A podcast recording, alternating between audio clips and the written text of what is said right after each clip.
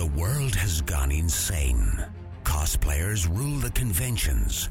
Gamers dominate the tabletop and the internet. Sci-fi subjugates the movies, and fantasy rules the bookstore with an iron fist. Only one group can bring order to this unruly mob. A team of uber geeks, masters of the nerdly arts, trained for decades in the hobby shops and basements of the nation. Mobilized by the secret masters, they are the Department of Nerdly Affairs.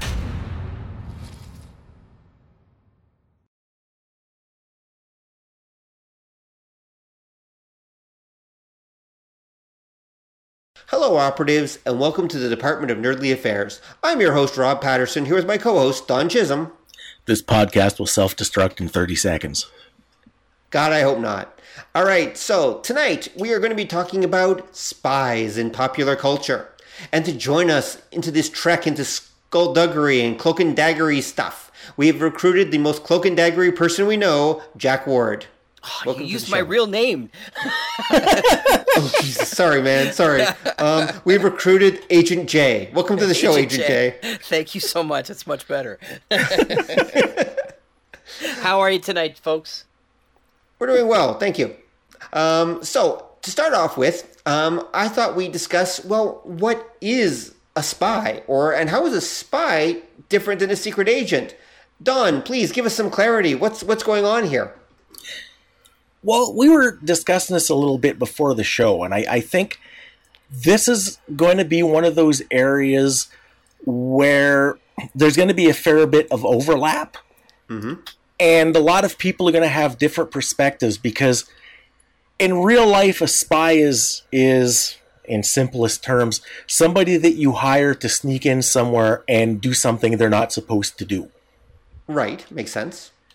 In pop culture, we've got the idea of, of and, and we were we were sorting this out before. It's it again a lot of overlap.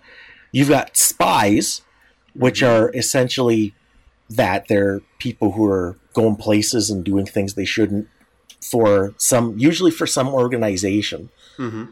You've got like super spies, which are that with weird gadgets.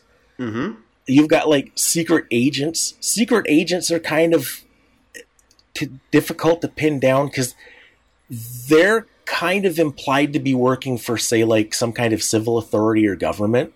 Mm-hmm.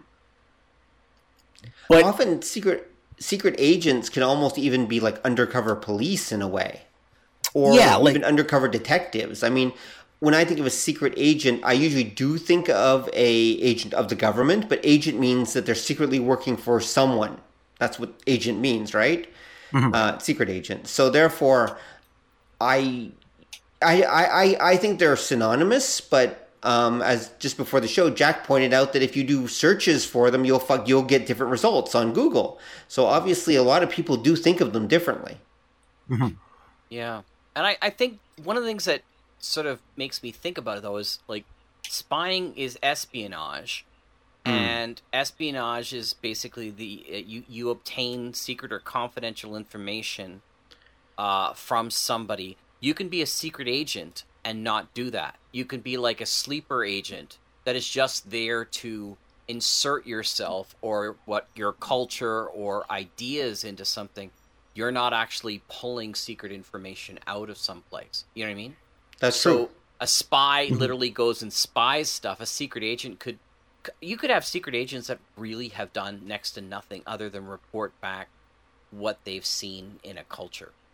Mm, true. Or, or, or, or a job in that way. It may not even be stuff that is like highly sensitive, but they just want to know what's this guy's life like so that they can, you know, come in with a honeypot or something like that. So secret agent um, spying, I think why, you know, spying tends to, Spies tend to be much more deeply trained in mm-hmm. sub well in, in all sorts of different ways of gaining information through extraordinary means. So you think of like Mission Impossible, right? Those are like the right. The, they're they're not people. There are people who sort of get parachuted into an area. They don't have to create an alternate ego to the same degree very often. Sometimes they do. Um, mm-hmm. But I mean, they're not sitting there for ten years building up their their cred before they, they, they move off, or, or even six months. It's usually very quick. They go in, pretend they're somebody else, or just sneak under the defenses, whatever way they do. So. Right. Although I will add, and we'll get to Mission Impossible later because I do want to talk about it a little bit because it's a very unique spy series. Um, Which one of the things that happens is the movies. We're talking about the T V series. The movies okay. are their own thing. Um, yeah. They're nothing alike. Nothing exactly, at all. We'll yeah. we'll, we'll, totally we'll talk different. about that later. Um, but one of the things about the at least the original T V series is that people have often pointed out that at the beginning of each episode, they're given their assignment, and then the assignment starts. But we don't know actually what the delay between those assignment between the mission being given and the assignment starting actually is. It could be years or months. We actually don't know. It's implied to be a fairly short period of time, but it's also told that they've been setting up for a while and that there are things going on behind the scenes. Again, mostly implied, but we don't really don't know. Good so point. They actually do sometimes imply that they actually are at it for a little while, that they're not just jumping right into it, that there are stages to what's going on. And anyway, we'll get to that when we actually get to Mission Impossible. You're right. Um, there's a huge overlap for sure. Yeah. Because yep. you know what you guys, I think, might be, be getting at? Mm-hmm. It might be that the distinction, if if if if, if you choose one. to make one, yeah, is um, between, say, a spy, a super spy, and a secret agent isn't a content uh, distinction. It's a presentation one. Mm-hmm. Okay. Okay.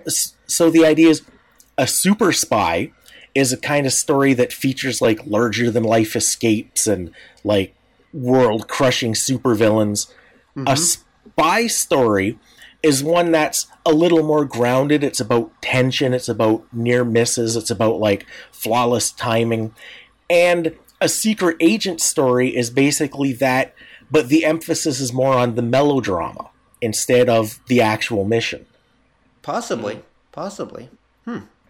Um... In that sense, there aren't a lot of actual secret agent stuff. Like, there's some, but not as much. Most of it is actually, at least most American stuff, I should say, is mostly of the spy or super spy variety, and at least until recently anyway. There have been some that were more um, like, oh, there's a series called The Americans, and there's right. also another one called, what was the one that was super, Homeland, that came out. Homeland. And, and that's a, that, you could argue, is a little more drama-ish than it yep. is on the uh, on the spy side, but again, it depends. Okay, that's, that's... you could argue too that at least the first couple seasons, the the guy who was coming back, who was working for Muslim terrorists, was a spy, and they were trying to uncover that. So right. The secret yeah. agents were working to be able to uncover and see if he was, a, you know, an agent or double agent or whatever like that. Mm-hmm. So for mm-hmm. that reason, mm-hmm. yep, know. That's true. Um, and so, but we'll, we'll get to the modern stuff later on. So, okay. So, well, why don't we delve back into history a little bit? So we know from historical records, for the most part, that there have been spies pretty much since the beginning of time. I mean, mm-hmm. the first spy was probably one tribe of cavemen sending a dude over to the other tribe of cavemen, basically saying, "Hey, fellow cavemen, can I uh, have a seat here?" and gathering information and coming back again. Or going over and planting rumors about, hey, you know, that tribe over the hill is going to be invading soon. You guys should keep an eye on them. You know, that kind of thing. And so that's always been going on. And so mm-hmm. it's really hard to pin down, you know, when the first spies in popular culture probably appear. Because I think they've been with us pretty much since the beginning of storytelling. Um, yeah. I would imagine that there are probably, I don't know this for sure, but there are probably references to spies or their equivalent in old Greek plays somewhere. Well, there certainly is in Shakespeare too, right? Yeah. There are people who show up in Shakespeare uh, plays who are spies for various different uh, king. Well, Rosencrantz and Guildenstern. Yeah, that's true. They're, they're spies for for the king uh, to to uh, watch Hamlet at the time. Yeah, exactly. But so I, I, I, that idea's they... always been with us. Mm-hmm. Is that popular culture or is that high drama? Like for me, when we talk about the, the stuff that we do in D N A, um, for me, the, the, the first one that I think that would come up would be the Scarlet Pimpernel. Ah, that's mm. exactly what I was thinking. Interesting choice. Yes, I, I actually I concur. I agree with that. Yes, I'd I'd still go with Shakespeare, and and because I always make the, the, the argument that it's high drama now, but what made Shakespeare unique was that he wrote high drama for the masses. Mm. Right, that's true. That Shakespeare was, and, and this will make a lot of people sad for different reasons maybe, but Shakespeare was the trash T V of his day. Yep. Yes, he was, yeah. yeah. And and that's why, like, if you if you ever read it, the people in authority are always idiots. The rich and the powerful are always assholes. And when when except you think... Except for the historicals. Except the historical for historicals plays. And the Queen. Oh, I... I yeah, yeah, the, yeah, the Queen, sure, but... yeah. But even the historical ones, he would... Uh, the was it King Henry? Was it the My Kingdom for a Horse guy? Was apparently not the uh, the misshapen like troll that Shakespeare made him out to be. Yes, that's Are true. You, I well, Richard, of course. Ah, yeah, that's it. Played with the Hunchback. That's yeah, that's you're talking about. Yeah, Henry yeah. is usually pretty pretty noble throughout that yeah. because that's that's tied with with the the queen of the time, and so he was always trying to get in good with them. Mm, exactly. That's what I was saying. Okay, Don, but, sorry sorry to interrupt, but but mm-hmm. Shakespeare wasn't writing any stories that were specifically about spies and spying. He was Julius writing... Caesar. Okay, okay, maybe you got me. Sorry, I missed what you said there, sorry. Julius Caesar, I would say, is, is it's it's an espionage story, ultimately. What? What? No, because they're just, it's a plot to kill him. They're not mm-hmm. trying to get any information or anything. No, it's but just, it's just an assassination plot. Is that a spy thriller? An assassination? It, I would say, yeah, because that's um, spies don't necessarily, especially in pop culture, spies don't necessarily just gather information. James Bond eliminates targets, and he's kind of the, what everybody thinks of. And the whole thing, Julius Caesar, it's all about, if not specifically a spy story, it's all about espionage. Hmm. They're they're plotting against the ruler. They're they're scheming. The the ruler. So does that mean every hitman show is a spy show? Actually, what I was gonna say, because you guys talked about, we'll get to like more modern stuff later. Right. That that ties in with what something that I think is going to come up, because I think there are two derivations from the, the the classic spy story that happened in the nineteen seventies. Right. Cool. And you're you're kind of we'll hitting on one. Yeah, mm-hmm. in due we'll, time. We'll mm-hmm. get to them in due time. All right, but back to what was mentioned earlier. Actually, I'd say the Scarlet Pimpernel. Yeah, I think you're you're really on about that. I mean, because mm-hmm. we here we've got the the dude with his army of secret agents who's secretly going into Revolutionary Period France and helping um, the the good nobles escape the the terror of the revolution and everything. And um, yeah, he's. This he's definitely a secret agent. He's he's almost a super spy in a way, actually, because he imp- even employs like special techniques, and he's both the first super spy and the first superhero at the same time. Mm-hmm. Yeah, I mean, he employs all the elements that we would see to be nerddom, you know, in a nerddom mm-hmm. story. If it came out today, um, it could be in a comic book, it could be in a pulp series. It could, you know what I mean? Like if they took mm-hmm. that idea, they could easily become. I could see cosplay. Easily of yeah. the Scarlet Pimpernel.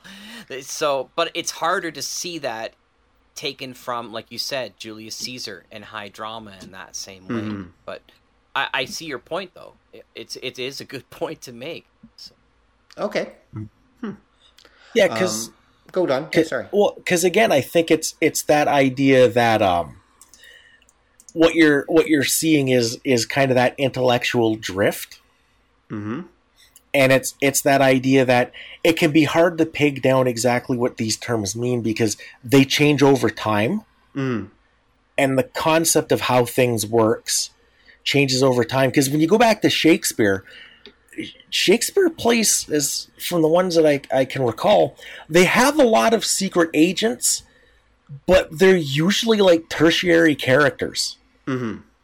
I will give you this bag of gold to spy on the king. And then that guy comes back two acts later. He's doing this. Well, that's the spy story part of it. And that's definitely, he's some kind of like spy secret agent thing going on, but he's not necessarily the focus.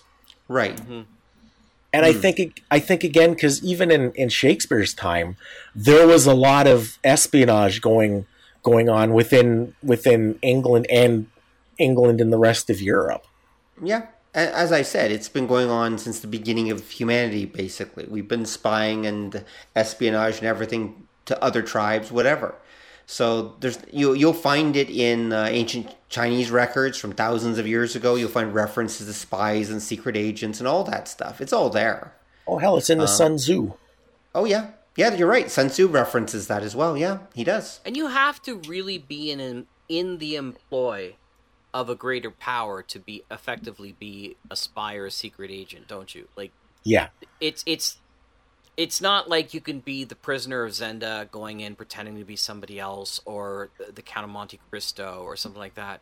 Which, but it really makes you kind of, because you also have crossover for that, because we're going to jump ahead a, a little bit, but the Saint, mm-hmm. who does he work yes. for, right? Or or Stingray. Or all of these oh. other people that seem to be um, spies of their own uh, doing. Uh, the, the A-Team, they don't work yeah. for anybody else, but mm-hmm. they are effectively an espionage group too. Yeah, they are, but there's there's a difference though, because of course oh, those yeah. are really pulp heroes. Sure. And they're pulp heroes that are, you know, out on their own. We don't really know who they work for. In some cases, they don't work for anyone. And right. so there's a certain point where spies and pulp heroes, I'd say, yeah, do go in different directions. And you right. you really do have to be working for an organization. I agree with you one hundred percent on yeah. that. Um, you, you could be, though, you can be freelancers. Like there have been, even in real history, yes. there have been freelance spies or people who work for the highest bidder, mercenary spies, as the case may be. And they'll, okay, but they're still working for the highest bidder. They're still working for the rich and powerful, or from, or for people with wealth or influence. They could, but how about Turn? Have you seen that? The uh, I don't know if it's out of Netflix. It is on Netflix as well. I know of it, but I haven't seen it. It's basically the American Revolution, right? And so, uh, you people may not effectively be working for a particular uh, government, but they are working for an ideal mm. in the American Revolution for America, right? But they, they, they, they set themselves up as spies, right? So it's it's actually called Turn, Washington Spies. Right. For that particular reason. So it is really difficult to get a handle, like on a very strong definition for this, isn't it? Yeah, it is. Yeah. I, I think I think Jack is right, but I think the way to phrase it is that a true like spy or super spy or, or agent story, the character or characters, the protagonists, do not act of their own agency. Like they're they're ultimately not the ones calling the shots. That's a good point. Because what happens, what you guys are getting at with some of the ones where you've got like say the Saint or the A-Team, that branches off into something. And one of the two things I said that I think happens in the seventies is the only way I can call you can call them um, the investigator story, which isn't quite right. They're the, the Ronin story. It's the idea that they're essentially a spy story without the uh, without the overarching organization. It's it's a, it's a bunch of freelancers that are basically working of their own accord. Well, because ultimately they're cowboys. Most yeah. of them, they're you know they're the cowboy that wanders into town and sees that injustice is being done and fixes that problem with his two shooting irons. That's what they are. Or they're the people like causing the in, in, injustice in a couple of cases, because that's going to come back later. Or it it might not even be the, the, the injustice, but they have an agenda of their own, and that's what's what they're acting on. Mm. Ironically, that's the wild, wild west that you that Rob was talking about, because they do come in, they do act on their own, but they also have an organization that they're, I think they're the American Secret Service, if I remember correctly, or something they, like they that. They are. And actually, no, you're not quite right. He receives orders almost every episode. Oh, okay. Because I was I was also thinking of the movie. It's been a while since I've seen the episodes. I no, watched most of them at one don't, point. Don't think do. of the movie. Don't yeah, think don't, of the movie. Yeah, don't think of the movie, dude. Just, we pretend it doesn't exist. Yeah. Like everyone else associated with it. Yeah, exactly. Yeah, it was pretty, yep. pretty depressing. Yeah, no, no. Because I was just watching some episodes of that just a few months ago, actually. And... No, actually, they receive orders. They're getting orders because they are secret agents. Yeah, but how many how many episodes have you gone in? I've gone into three seasons, and, and I think at the very first season, it's really strong. They receive a lot of orders, but mm-hmm. there's some episodes where they actually go in and they're they're not intending to work on a particular set of orders, they end up following that because it takes them to something else. Yeah, I believe that that does happen. But ultimately, they are still working for the government. Just sometimes Absolutely. They're like interpreting what they should be doing for the government instead of actually receiving direct orders to go to point A and talk to person B and steal thing C. They're not always yeah. doing that. Well, Whereas it's, kind of, it's it's very much like Gunsmoke because he's a U S Marshal, right? Right. Mm-hmm. So he's interpreting orders as needed to f- facilitate Uh, civilization in a particular territory, right? For that reason. Okay. Yeah. Well, well, let's cool. let's rewind a tiny bit, and then we'll get we'll get to that in more detail. Okay. So, um, so let's see. So we had uh, Scarlet Pimpernel, and there definitely was early spy fiction. Even uh, Joseph Conrad wrote a book called The Secret Agent, and um, and and once the pulps came around, there were definitely spies during the pulp era. Mm-hmm. Um, can you guys name any of them? Secret Agent X. Good, good enough. There we go. Um, I think there were a bunch of others actually, because again, just you know, they were looking for any opportunity for you know manly men of action to go out and you know, beat up saboteurs. And if you're a spy, that's a pretty good excuse, or a secret agent of one kind or another. Mm-hmm. Um, it definitely translated into radio and comic books. Um, yeah. There were, you know, because remember, especially once you get into the thirties and forties, especially as we approach World War Two, there are Japanese spies everywhere. And they have to be foiled by both costumed uh, heroes, and they have to be foiled by good old American spies and anti-spy smashers and things like that. And Counter Spies, which is one of the uh, two different shows called Counter Spy. Right. So, yeah, mm-hmm. one was Counter Spy and one was... Um, Uh, some uh, somebody's name Counter Spy. David Har- Harding. David Harding Counter Spy.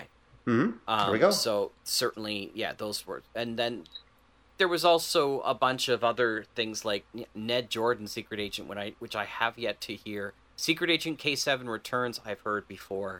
Um, so there's there's been a bunch of them, and of course one of my favorites was I Was a Communist for the F B I, which was great.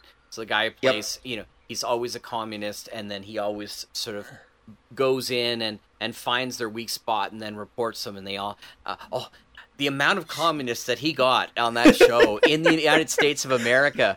You'd think that basically you know all of Texas would be arrested right now. So, right. Uh, but it, it was based on a series of stories based on true life stories as well from from an actual uh, agent. Those, yeah. Right. There are commies everywhere. Everywhere. Yep. Um, yeah, anyway, so, um, yeah, that's, and that was a big thing during that period, and it was a good excuse for, you know, men of action to leap into action and do their thing, uh, and to be, to be a, to be an agent for the government of one kind or another. Although mm. I would argue that a lot of the pulp heroes were, as we were just saying, mostly acting under their own volition. They often worked for someone, but they often weren't really on assignment. They were just right. kind of, uh, they were out there looking for them commies or something like that. And, oh, look, found one.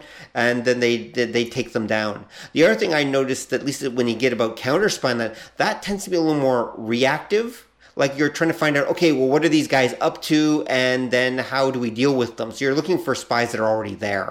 And yeah. you're not going out and, to and their country. And to be country. honest, the hmm? Counterspy uh, perspective, people seem to feel uh, a little better about it. Because mm-hmm. a spy by nature has to be a liar. That's true. So a counter spy is a person who's actually catching is catching those damn liars. So you That's you true. feel much better about those kind of heroes. It's kind of like you know why you like the car- the the antagonist of Catch Me If You Can, mm-hmm. uh, because you know that even though this guy this guy is a young kid and stuff like that, the other guy is really trying to you know uh, bring order to the chaos that this kid is doing, kind of. Mm-hmm. And he's do, he's doing the right thing for, for the long term. So you appreciate, uh, played by Tom Hanks, uh, you Good appreciate point. that character for that reason. So Counter Spies, I think people f- feel a lot more comfortable with. But mm-hmm. he's like, everybody else is, once you think of spy, back in the day, it was always, you know, the first thing that came out of people's mouths was like Mata Hari, right? So mm-hmm. That's true. Spies are, you know, evil figures in a lot of fiction. So that so it makes sense that counter spies would be the you know they're, they're the noble people defending society against those evil saboteurs and count, assassins and spies, right? Mm-hmm. And That's true. I hadn't really thought about that. I mean, that may be one of the reasons why characters, even though they are somewhat immoral, like the Saint, which you referenced earlier, who is, for all practical purposes, James Bond. Like, let's be yeah. honest. There's not a lot of difference between um, Vincent Price's Saint and James Bond. Like, if you listen to them. Yeah. And in fact, of course, the Saint with Roger Moore would kind of be James Bond, actually, they, when they when they yes. made the Saint for T V. I mean, if you watch any of those episodes, it's like, this is a James Bond T V series. And he would, of course, be Bond later on, too, for that exact reason. So mm. you're right that they had to, they kind of had to uh, play a little loose with that. But, but that does kind of lead us into where I think is a good point for us to start.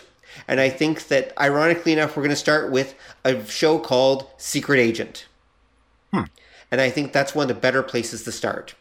Because in nineteen sixty, a show called Secret Agent premiered, starring Patrick McGoohan. Mm-hmm. And this was a British series. Um, it was at least shown in America on C B S. Uh, originally, it was a half hour long. They're black and white. This is the nineteen sixties. And it was about John Drake, who was a secret agent for the British government. I, do they actually tell you what who he works for exactly? Yep. Like what agency? Yeah, he's, he's isn't he, uh, he's... Oh, shoot, it's been a little while. I thought, isn't he like uh, the British representative to uh, NATO or something?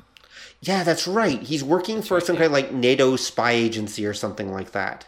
Because mm-hmm. that's that's the shtick of why he's, you know, a good guy defending peace and going around. In a weird way, you know who he almost is? He's almost MacGyver. Oh, really?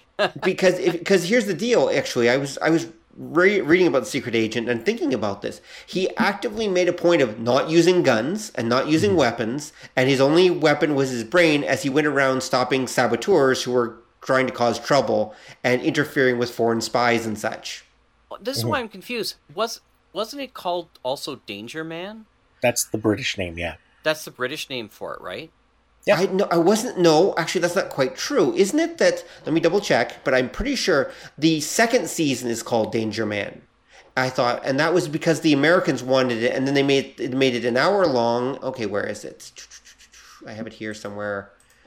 All right. Um, do, do, do, do. No, it's a, yeah, it was retitled Secret Agent in the United States for the revived series. You're right. I have it backwards. John Drake. Yeah. yeah.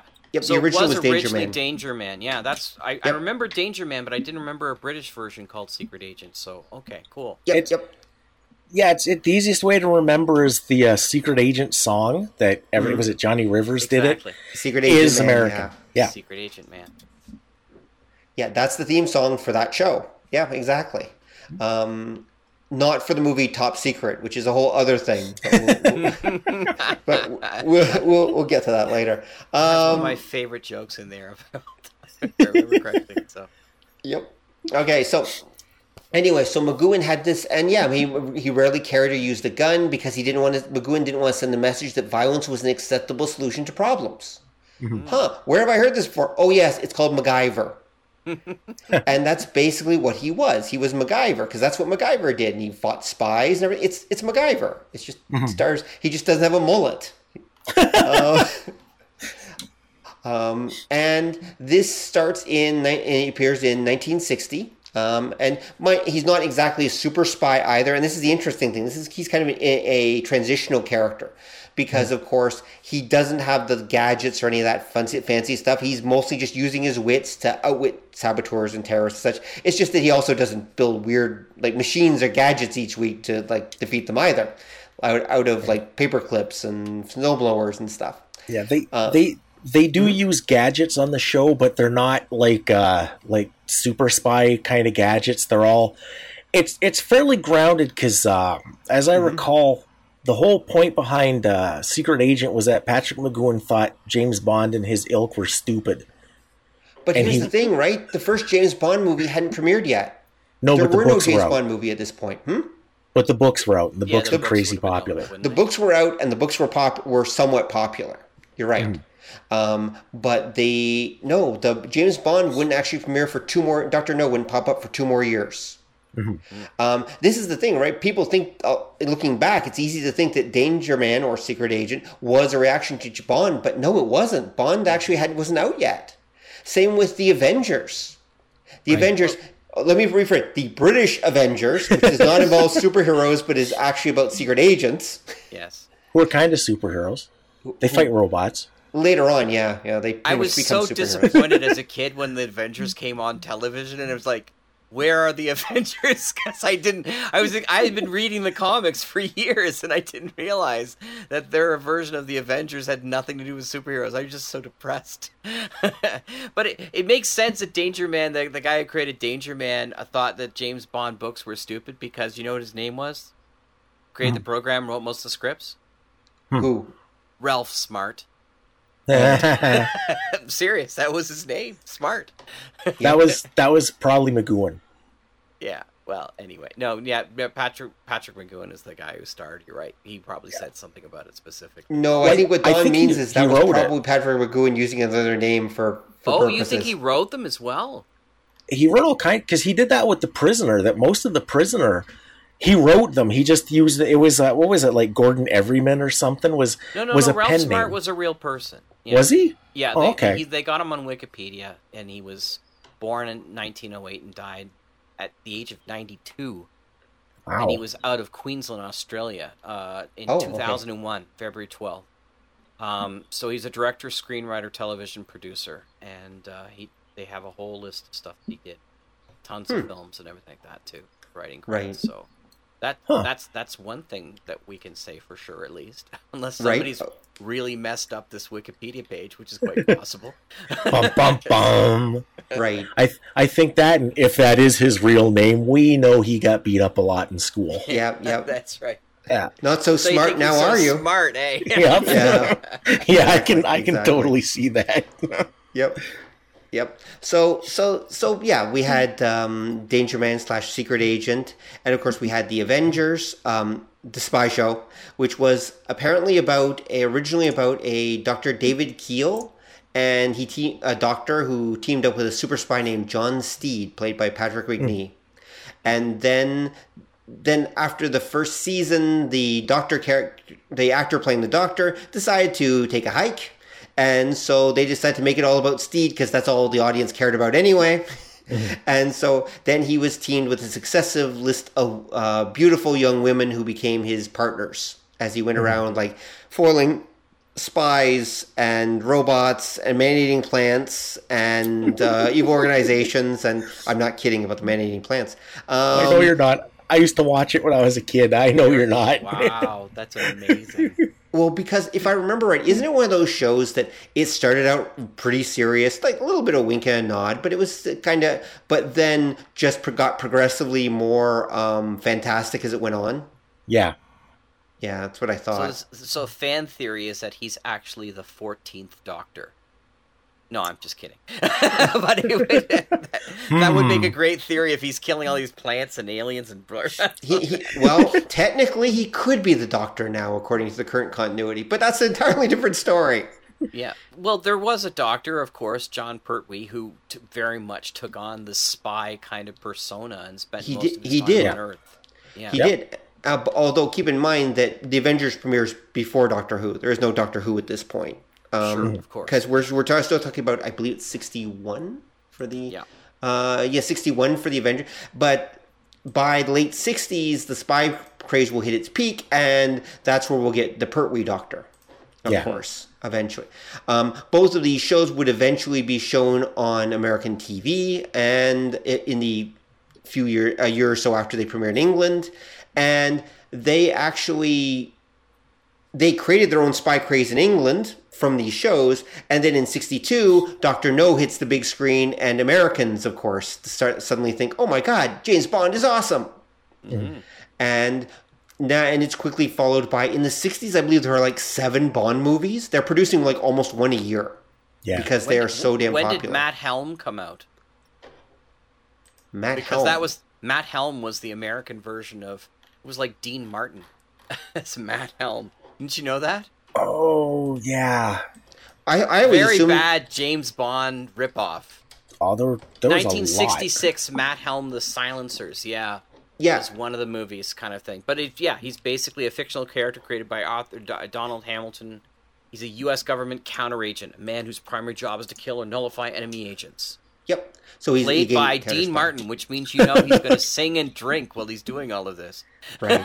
But I would by then the watch... spy craze was fully un- under. You know, it was fully doing its thing, right?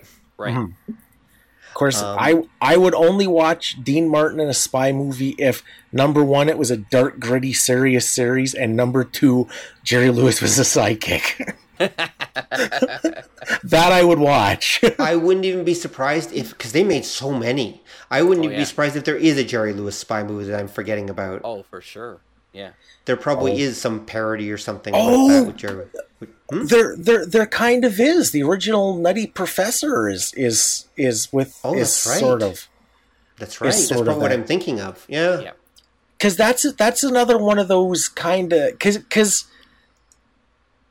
when when James Bond comes out, everybody just loses their minds for James Bond, mm-hmm. and it's a huge phenomenon, and it ends up everywhere, and you get every possible permutation you can. Mm-hmm. Of the secret agent spy kind of thing, to the point that the the I think the the, the Nutty Professor would be it's it's kind of like soft spy light kind of thing. Yeah, yeah, I could see that because there's a there's a shload of Disney films that come out around that time too that are basically that kind of spy movie light sort of thing. Yeah, everyone loves spies, so therefore the villains are always, you know, basically enemy agents, and so the hero falls into the spy or spy or counter spy role basically at some point in the movie to defeat them, and then that's the big hero at the end, right? That's the big well, climax. That and the idea that some foreign power or hostile entity sends people in to steal the, the great secret that yeah. that somehow Kurt Russell discovered that makes him a super genius, or or I, I I think even geez wasn't uh Shoot, wasn't the one of the Flubber movies, the original Flubber movies, that same idea that somebody was trying to to steal the, the formula, some some like hostile nation long, or something? Probably. I could the believe Shaggy it. D A, I'm sure they had a bunch of those in, that, in those as well. Yeah, as always stealing and, and stuff like that. Yeah, there was a lot of there was yep. a lot of espionage going on in a lot of those those Disney movies. Mm-hmm. Right. Yeah. And I think that one of the things that was happening was, remember that T V had developed already in the fifties, right? And mm-hmm. but the T V of the fifties was the era of the Western. And they were kind of looking yeah. for the next big thing. And spies, because of the Cold War, it was a way to deal with Cold War anxiety, the idea that there were these spies that were fighting to protect us, so everything's going to be okay. Um, mm-hmm. And it has the action, and it you know it's more, but it's modern and it's hip and it's cool. Like it's it actually makes perfect sense that it's kind of an evolution of the Western in a way, and of their place in society. Yeah, and of course, remember these are also being written by kids who grew up on the first era of pulps, reading like you know the, all the pulp magazines and listening to you know Spy Smasher on the radio and things like that, right? Mm-hmm. I, I wouldn't be surprised, though, too. It, it, it was an evolution past the the radio stuff about G-Men and stuff like that. That's right? true, yeah. yeah and yeah. there was a lot of movies about the G-Men and a lot of news about the G-Men getting, you know, the mafia and stuff like that, mm-hmm, you know. Mm-hmm. So there was a real push for those government agents that were right. really, you know, really there to protect America, right? So. Yep. Absolutely, yeah. absolutely there was. And it was going on in thanks uh, Ian Fleming's books, of course, were popular, as you mentioned, especially since J F K gave them his thumbs up. And so everyone um, everyone loved them because, you know, J F K. Um, mm-hmm. And in fact, but the but but besides, there were two things really that's, that created the spy craze of the uh, nineteen sixties. One of them was James Bond, mm-hmm. and the other was technically also an Ian Fleming creation, of course. Um, oh, I know. Chitty Chitty Bang Bang. There we go. Yep, there we go. Um, which, of course, the, the, the answer is The Man from U N C L E. Yeah. Oh, okay. Because in the fall of nineteen sixty-two, T V producer Norman Felton asked Ian Fleming to develop a series loosely based upon the Hitchcock movie North by Northwest. Doctor No was not yet released in America until the following year. And so he created a show that he basically created a character called Napoleon Solo, who was mm-hmm. basically meant to be a T V version of James Bond. However, because Bond, suddenly Fleming was, uh, there were legal stuff with Aeon Productions and contracts and stuff. He had to leave the project. And so another guy named Sam Rolfe came in. He was actually a Western guy who created uh, Have Gun, Will Travel and some other things. Right. And he Which came in. Which is also, in, by the way, a, uh, an espionage spy show as well. There we go. So, Yeah. And, and so that's probably one of the reasons why they hired him. And so he created Solo, and he said, okay, well, this Solo works for U N C L E, which is the United Nations uh, Criminal Law Enforcement Division or something like that. It's U N C L E, for those of you who aren't familiar with this. And he gave him a partner named Ilya Kuryakin, who was actually a Russian. Mm-hmm. See, this was the twist of the Man from U N C L E, is they weren't actually fighting Um, Russians. This was the other you know, safe aspect of the whole thing, is that they were dealing with an organization called WASP, W A S P, which I don't know what it what it stands for. This would later be replaced by THRUSH in um, later on, um, but uh, but which is an international crime syndicate.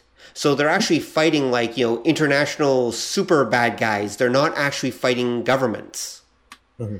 They're fighting evil bad guys who are manipulating governments and doing Cold War stuff. But and originally, I was reading about this. Originally, the Man from U N C L E go is actually it premieres and nobody really cares except for college kids. And then the college kids go home for their for their break, and they basically tell all their families, "Hey, you should be watching this thing."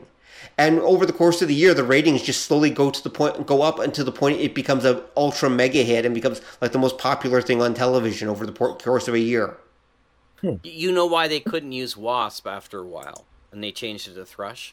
I don't know why. It's because uh, Jerry Anderson's uh, show Stingray had a, had an organization called WASP. Oh, yeah, he was getting in trouble with that. It was, and that was um, the World um, Aquanaut Security Patrol or something yeah. like that.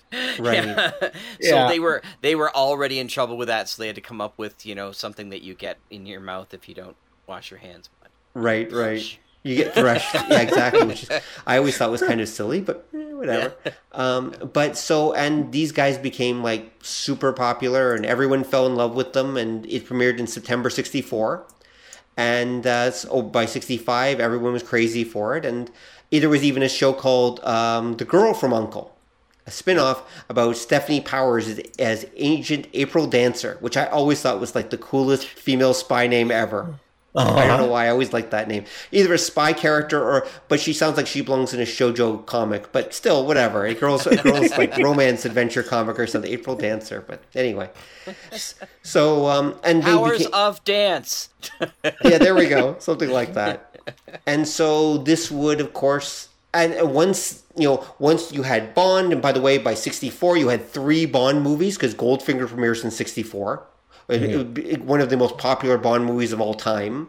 And you have Man from U N C L E premiering that year as well and later on. So suddenly by the mid-sixties, spies are everywhere. Everything is spies. Everything is about spies. There's nothing Matt that's Helm not about spies. Like, Matt Helm was like sixty-six to sixty-nine, like yes. five movies pumped in. Yep, that's yeah. so. That's the period where basically they are going nuts. Like the, the spy craze, actually I've read, really peaks about sixty-seven.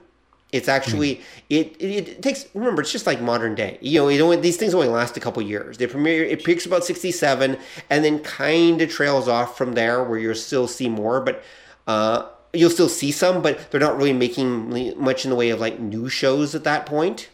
Um, so you'll, you get that. Um, let's see, the Man from U N C L E, and Man from U N C L E only goes till sixty-eight. It's only around for four years, even though it was like the most popular thing ever. Yeah, you skipped like uh, one of the greatest T V spy shows ever in sixty-five. Which one? Get Smart. Get Smart. Which, because it was so popular, think about this, it already had a parody show within a year. Yeah. And it was. It lasted more than many of the shows that they had out that were like serious spy shows. Oh yeah, no, it did absolutely. No, I'm not. I'm I'm not arguing with that.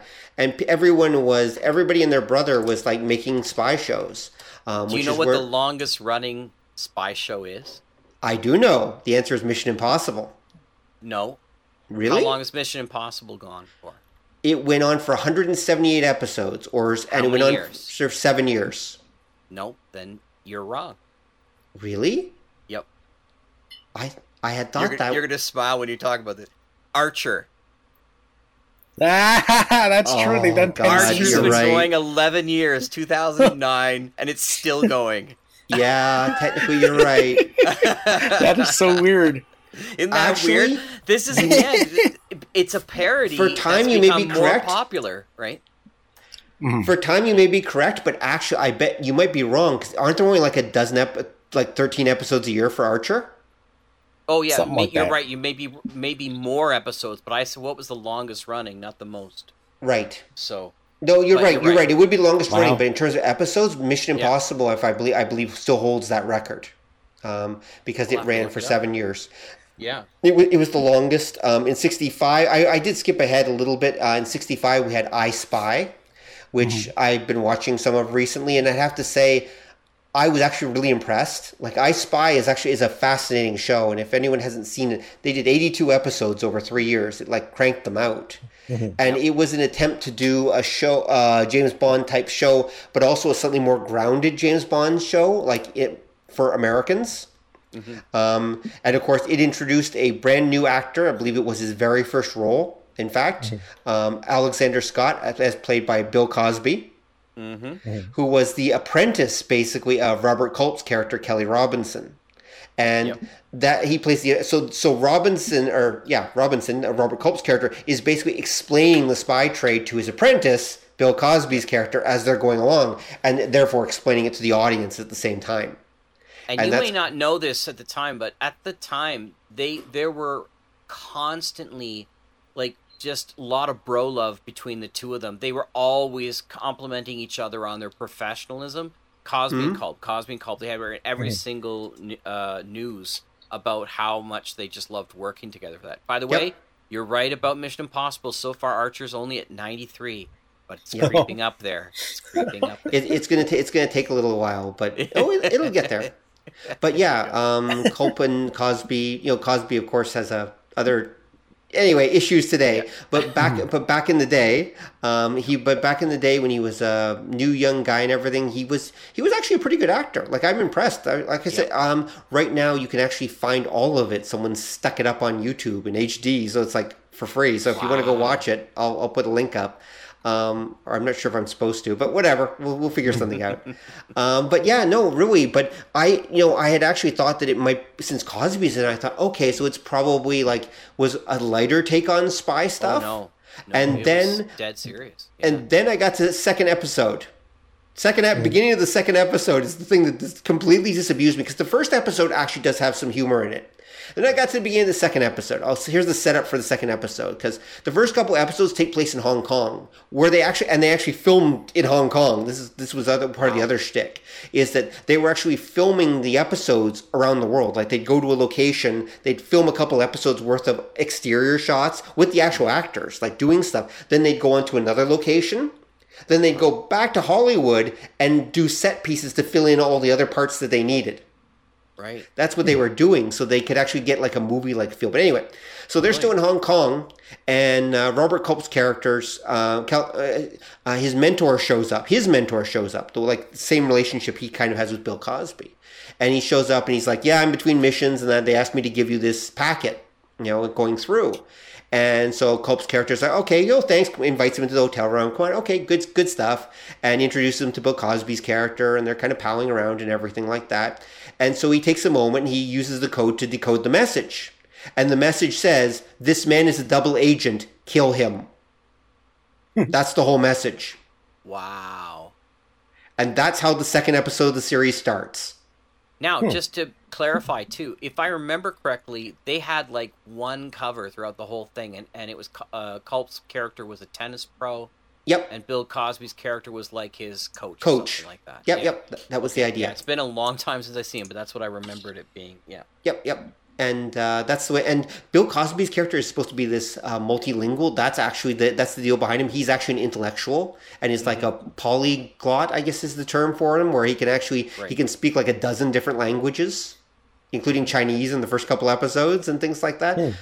His Chinese needs work, but whatever, we're not going to go there. Anyway, the point is, you know, he's faking it. Um, but the point is, is that uh, it's I Spy, yeah, if you get the chance, if like, I was really impressed. It's also in color. Like, and this is the other thing that impressed me. It's it's just late enough that they actually filmed it in color. Mm-hmm. Um, whereas some of the early stuff like Danger Man or Secret Agent, uh, early Avengers. Mission Impossible? Mission Impossible. Uh, no, Mission Impossible is always in color too. They did was film it, it in I, color. I thought some of it was in black and white.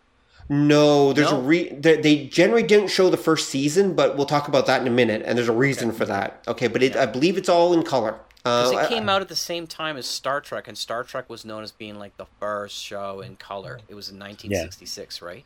Yep. So, and Mission Impossible came out in, double check, uh, Mission Impossible came out sixty-six in sixty-five. sixty-six, yeah, sixty-six. Well, that's the thing, right? Since we might as well talk about Mission Impossible. So, because they, so, they both came from the same studio. They were yes, Desilu they did. Studios, right? Actually, so. there were three. There were the, basically the three, we'll call them horsemen or whatever you want to call it, of Desilu Studios. There were three shows that that Lucy... Lucille Ball and Desi Arnaz, Desilu, basically decided to greenlight and do with their new studio deal that they had with, I believe it was Paramount. And they're basically mm-hmm. like, okay, produce us stuff. And so they picked three shows. One of them was Star Trek, one of them was Mission Impossible, and one of them was a show called Mannix. Ah. And those and those are the three shows. Ironically enough, I believe Mannix actually is the one that lasted the longest. Yeah, uh, it, it lasted something that... like nine seasons. It lasted even longer than Mission Impossible did. Yeah, wow. Into the seventies. Um, and th- but Mannix is one of those odd shows that it's just it's basically a cop drama, and yep. it's one of those shows that we it was good but not spectacular, so it kind of just forgot forgotten in time. Mm-hmm. Um, but everyone remembers Trek because Trek, and then we get Mission Impossible, which probably I would say out of these like sixties spy shows is probably my favorite. And was one of the reasons why I suggested doing this episode. As you can probably tell, I'm like actually mission, watching Mission Impossible because I'm right now. You can watch Mission Impossible on C B S All Access, um, mm-hmm. which is like six bucks a month, and I actually paid for it just to watch the original Mission Impossible because it's the only place you can wow. find it. And if you watch them, it's it's really entertaining. Although it's also a little bit disconcerting if you're an old school Trek fan, like the three of us are, and right. if you watch because almost every secondary actor and a few main ones who is in Star Trek is also in Mission Impossible somewhere, sometimes multiple times. That's yeah, true. Leonard Nimoy yeah. got pretty bored of the character that he had because he was always sort of doing. Just dressing up as somebody else and playing a different I can, character. I, well, I can explain that. I know what you're talking about. I watched an interview yeah. with Nimoy, probably the same one you have, where he talked yeah. about that. Um, here's the deal with Mission Impossible. Um, Mission Impossible, for those who don't know, the original, I'm talking about the T V series, not, of course, the movies, because they're completely different things. Mission mm-hmm. Impossible is a heist series. Every episode, yes. the teams are, team is basically told, this bad guy is going to do X, okay? You, your job is to go over and stop him. But you can't stop him by shooting him. You can't stop him by you can't stop him by confronting him. You can't put him in jail directly. You base your job is to go over and convince him to basically screw himself up, or to or to trick his partner into shooting him or something like. But basically, every episode is a con job, is what it is. Mm-hmm. And that's that's this that's the formula for Mission Impossible, and everyone knows the um, this message will, will this message will self-destruct five seconds after you get it or whatever, and that's from Mission Impossible. Um, which here, here funny, funny side note: when they first started doing the show, they actually were blowing up the tape recorders, but they found it was getting so expensive and troublesome that after like the sixth episode, they're actually just blowing like a dry ice over the tape recorder. So that's why if you watch it, you'll see it just kind of has this little misty thing on it or something like that, where it looks like it's disintegrating, but it's really just dry ice being blown on it. To be honest, the most closest thing to a Mission Impossible from a modern day, from my from all the shows that I've seen, I would say is Leverage. Yes, I knew you were going to say that. Actually, there's one that's even closer. Well, really? Okay, Leverage is half, but I let me let me finish for a sec, okay? What Mission Impossible is, the closest thing to Mission Impossible that exists, okay? And this is where it is different from Leverage, okay? Is, believe it or not, Law and Order. And because the characters in Mission Impossible, and this is why Leonard Nimoy didn't like the show, and this this will give you a good example. Leonard Nimoy didn't like the show because his character was a blank.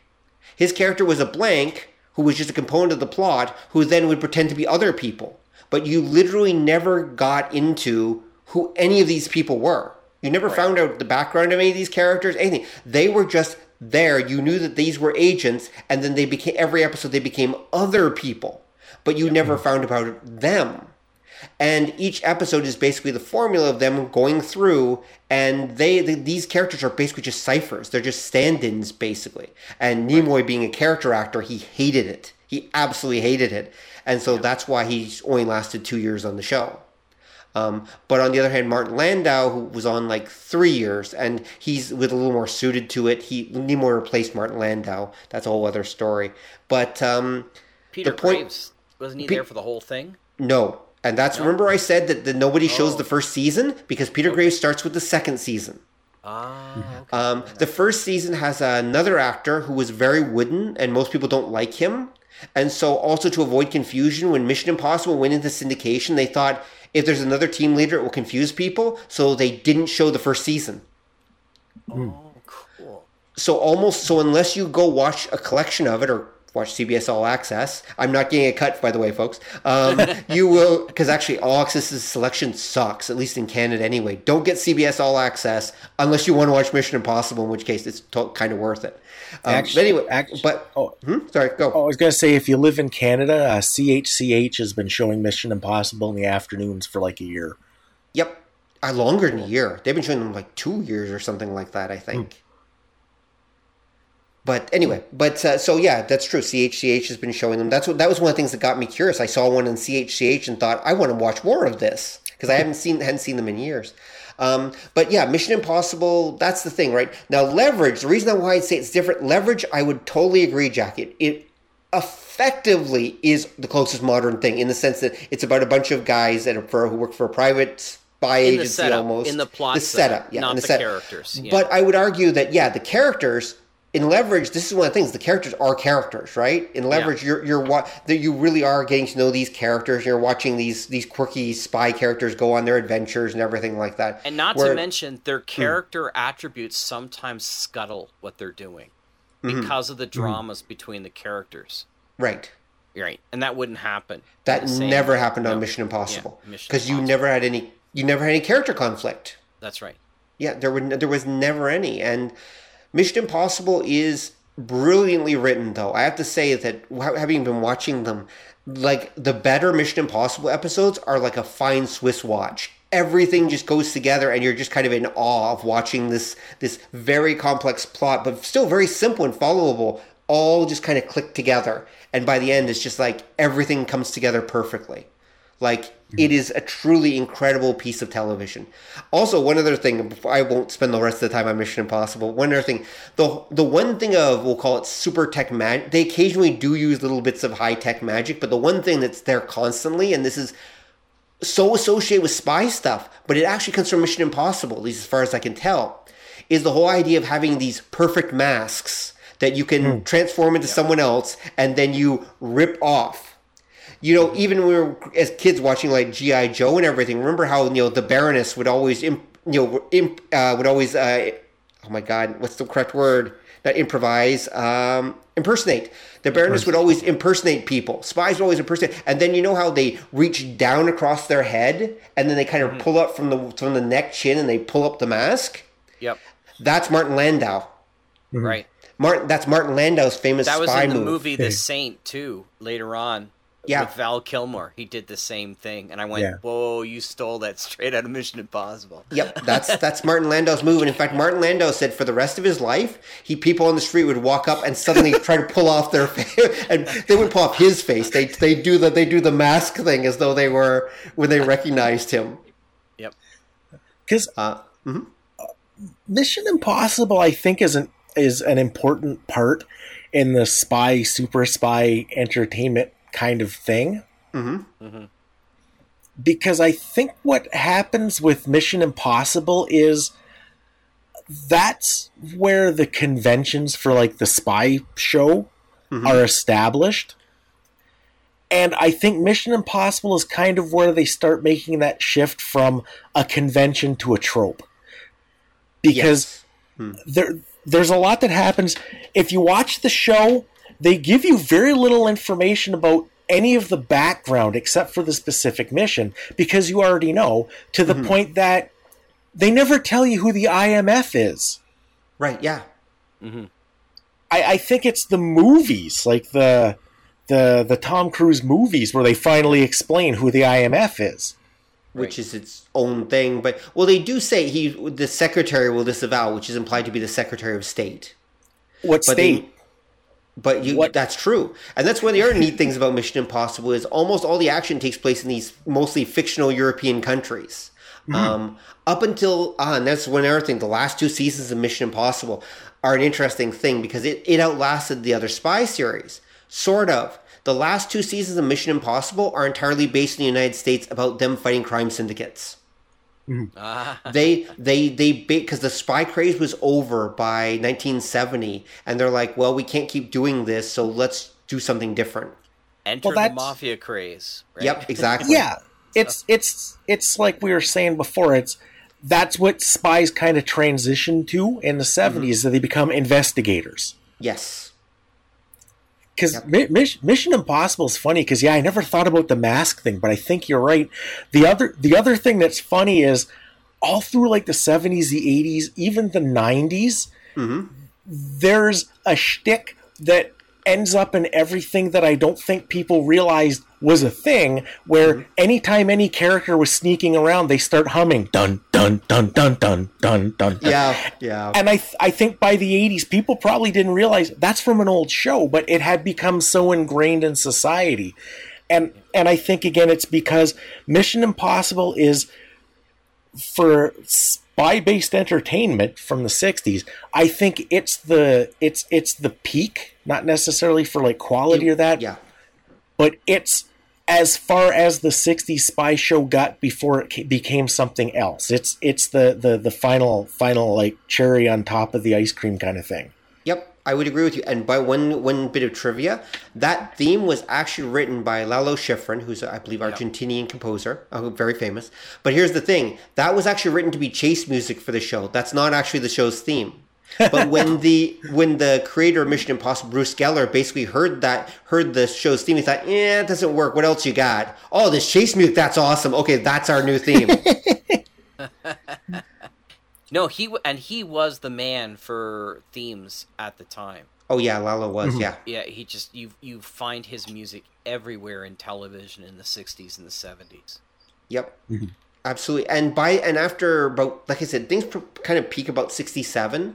sixty-seven, I'll give you an example, is uh, when you get uh, The Prisoner, for mm-hmm. example, comes out again, the now the, which is the Unforgiven, basically, of this of the spy craze. Like it's it's literally the show that uh, it's this deconstructionist show that, like, just shows how messed up this thing is. Mm-hmm. Um, you also get, even in the British, you get The Champions. Do either of you know The Champions? Oh, no. Yeah. The Champions were is basically a spy show, except here's the shtick. They have superpowers. Yeah. That's a They're, big thing, too, because Sapphire and Steel, you could argue, are... Yes. You know? You, you start uh, Then you start getting... This is where you start talking about super spies and that. Like, for me, mm-hmm. what was it? Six Million Dollar Man. He worked yep. for yeah, U S I, right. right? Yeah, that's true. And if you go back even to the eighties, Highwayman... If you remember that show, oh yeah, mm. yeah, I do actually. Like he was a spy, and let's and of course, uh, Stingray was working for his own, but stuff like that. But he, he those things, and then you, they, of course, you get crossovers and super stuff like Black Widow and that. Mm-hmm. Um, oh yeah, but, and remember, sixties comic books were doing it too. Nick Fury, Agent of S H I E L D, fighting Hydra, yep. the whole routine. Yep. yep, it's all there. Yeah. It's, The, the spy craze was everywhere. It was in comic books. It was, I believe even D C had its own equivalent to Nick Fury, didn't they? Like D C, oh, well, there were a couple yeah. of them. There was Checkmate, but I thought Checkmate well, was Checkmate. No, that's later. Thing? That's eighties. Yeah. Uh, what happens at D C, because Marvel and D C, whatever one does, the other one does. It's just how right, it is. Yeah. What D C did during the late sixties that was really weird is they took some of their superheroes and made them spies. Like Wonder Woman, yeah, yeah. Wonder Woman uh, forsakes her powers and becomes a secret agent. Uh, the Teen Titans do the same thing because they think they kill somebody, and they decide they'll never use their powers again. But then this guy, Mister Jupiter, who they never explain who he is. There's a funny thing about that though. Mm. Mister Jupiter recruits them into his like secret organization, and they do spy stuff instead of superheroes. Okay. And the funny thing about Mister Jupiter is.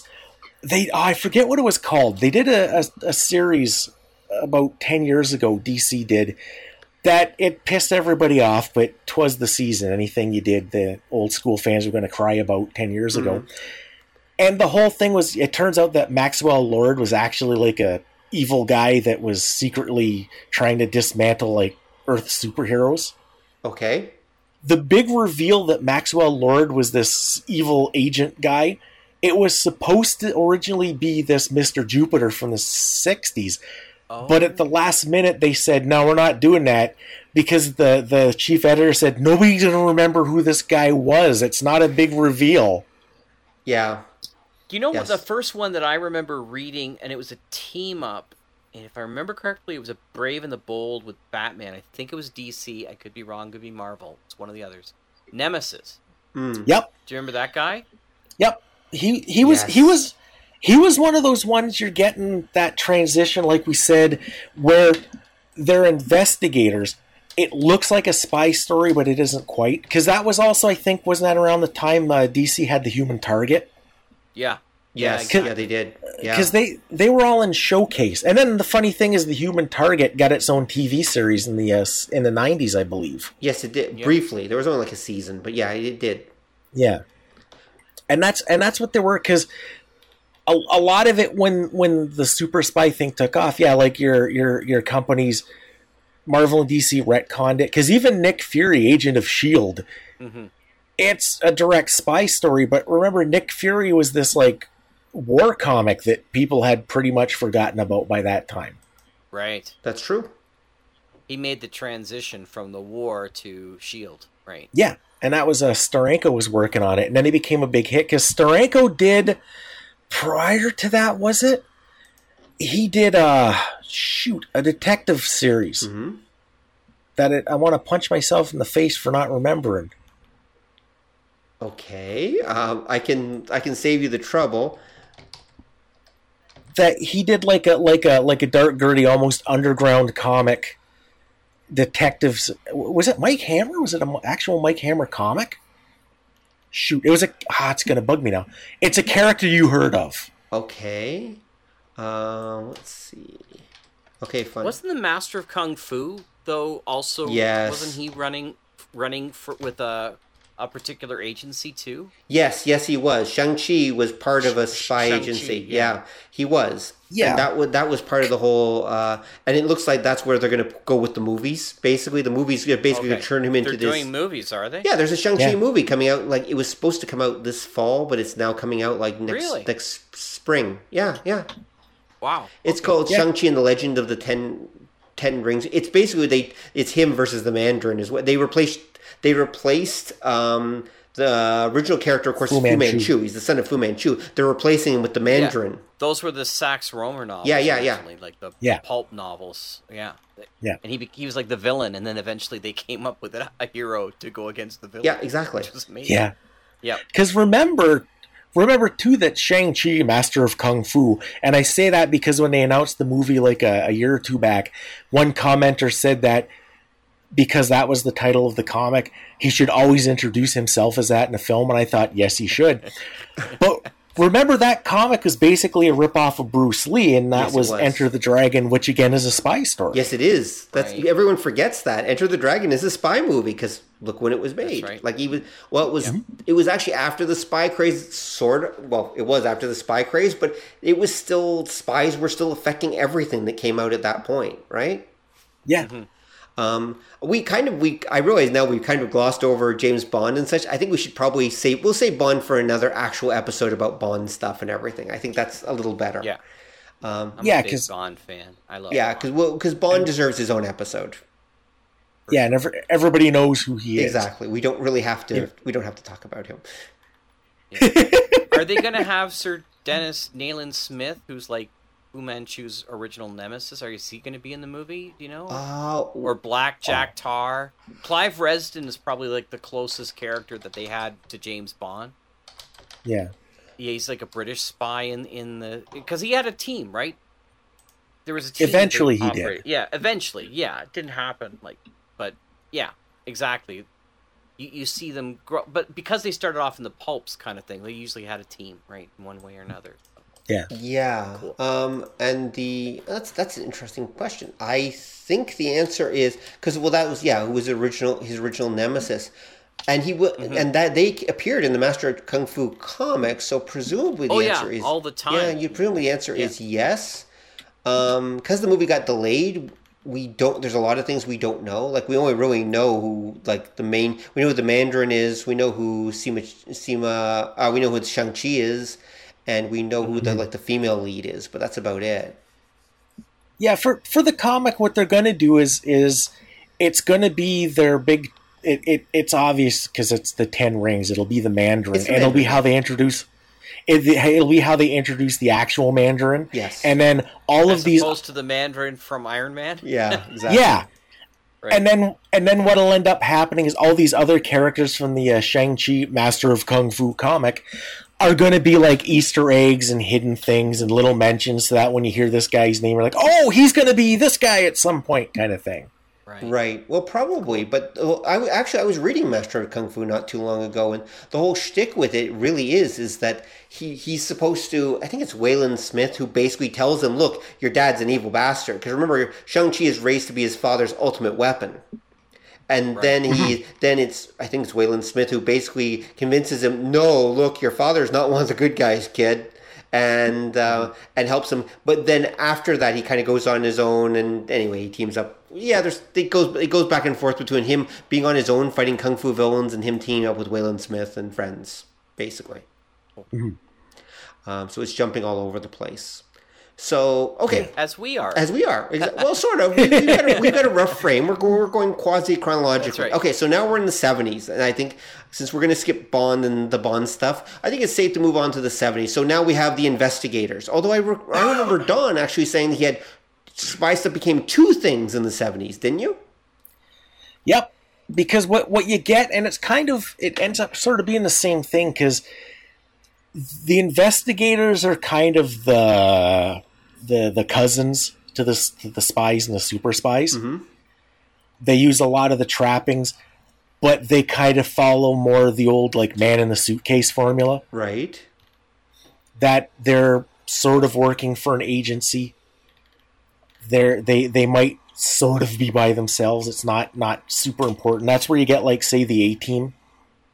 That was that comes a little later. You get the six million dollar man. He's definitely a uh, he's definitely a spy mm.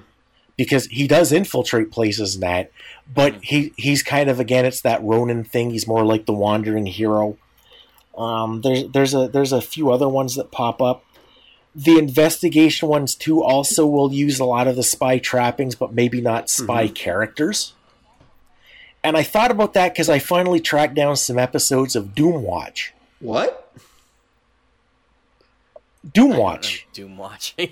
nineteen seventy. It's a British uh, British series, and what they are is they're an agency of the government that they basically deal with like ecological okay. disasters, and they're kind of underfunded, and they're the people don't like them because they stick their nose in like what businesses and, and the government are secretly doing and such. And it's basically an espionage story. It's basically a spy story, even though the characters mm-hmm. are all scientists. Mm-hmm. But they do have like their specialty. So there, there is one character who is the suave super spy mm-hmm. kind of guy, and the, the grizzled old guy is is is like in charge. And then there's Toby Wren, who's basically the victim of the episode. He's there to look nervous. He, he's basically Shaggy from Scooby-Doo right. in a lot of ways, without the, without the talking dog. Um, and it's another one. It, it comes out of that investigative school. But there's another thing that sort of comes around the mm-hmm. same time that uses the trappings of the spy. And this is where I said, these are the guys that aren't necessarily righting wrongs, but they're causing a fair okay. amount of them as well. And some of them tend to be like, they're, they're like mercenary adventurers are part of it. Um, two, the two best examples I can think of, of, of this, and I don't have a name for it yet, would be uh, Golgo thirteen. Oh. And Mac Bolan. Oh, okay. Mac Bolan. The Executioner. Right, right. Interesting. Because they're they're they're definitely, especially if you see like Golgo thirteen is is the anti James, but he's James Bond if James Bond was evil. I wouldn't. Okay, yeah. Okay, because continue, yeah. Yes, yeah. He's a hitman. I would, I would classify him less as evil and more amoral. Like Gogol thirteen yeah. is Gogol thirteen is almost a Mission Impossible character. He is simply his role. That's what he does. He has no real personality. He mm. just simply exists to, like the Terminator, just go after his target, basically. It's like Remo Williams uh, is is more like Mac Bolan yeah, in yeah. that respect. It, yeah, yeah, because because Mac Bolan, other people would know him better mm-hmm. as the Punisher. Right. The Punisher is a Mac Bolan ripoff. Period. Right. But it en- but it ends up, if like in the books and that, it follows a lot of the super spy kind of, not necessarily like, like the espionage mm-hmm. trappings, because they do kind of get into his networks and how he gets his supplies. Although, like I remember my uncle saying when I was a kid, I don't know where he keeps getting those tanks from.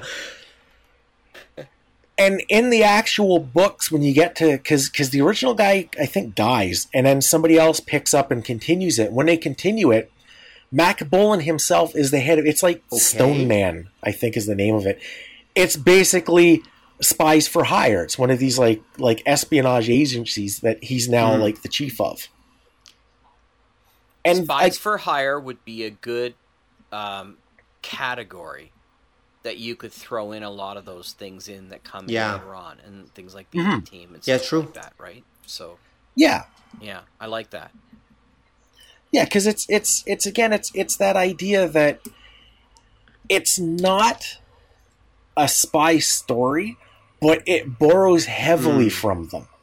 Yeah, Stingray it, is the same yep. way that way, and the Saint. Well, there's a catch though. When you get to the Saint, yep. Stingray, Airwolf, um, and and a whole lot of Knight Rider yep. and a whole lot of stuff like that, you're yep. getting into the territory of.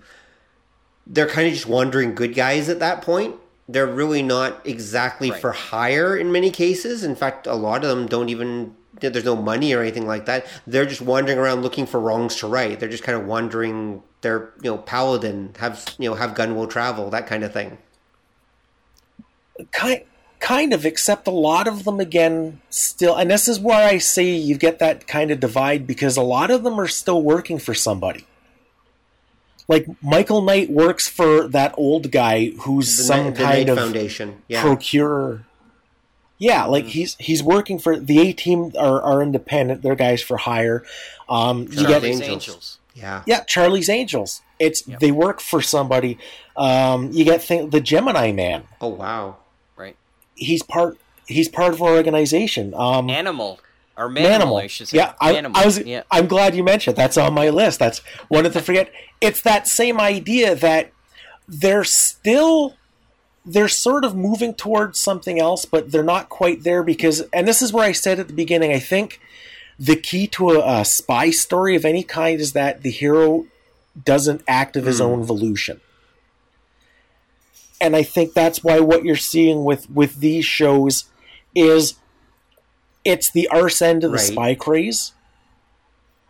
And that's why they're looking for the new thing. Because because Mission Impossible, like I say, I do believe is where the mm-hmm. conventions of the spy story become the tropes. Okay. And I... It's, it's I, funny when you say that, though. There's, like, some of my favorite James Bond movies are the ones that he does on his own. Because it's vengeance mm-hmm. in one way or another. Like, mm-hmm. somebody has betrayed...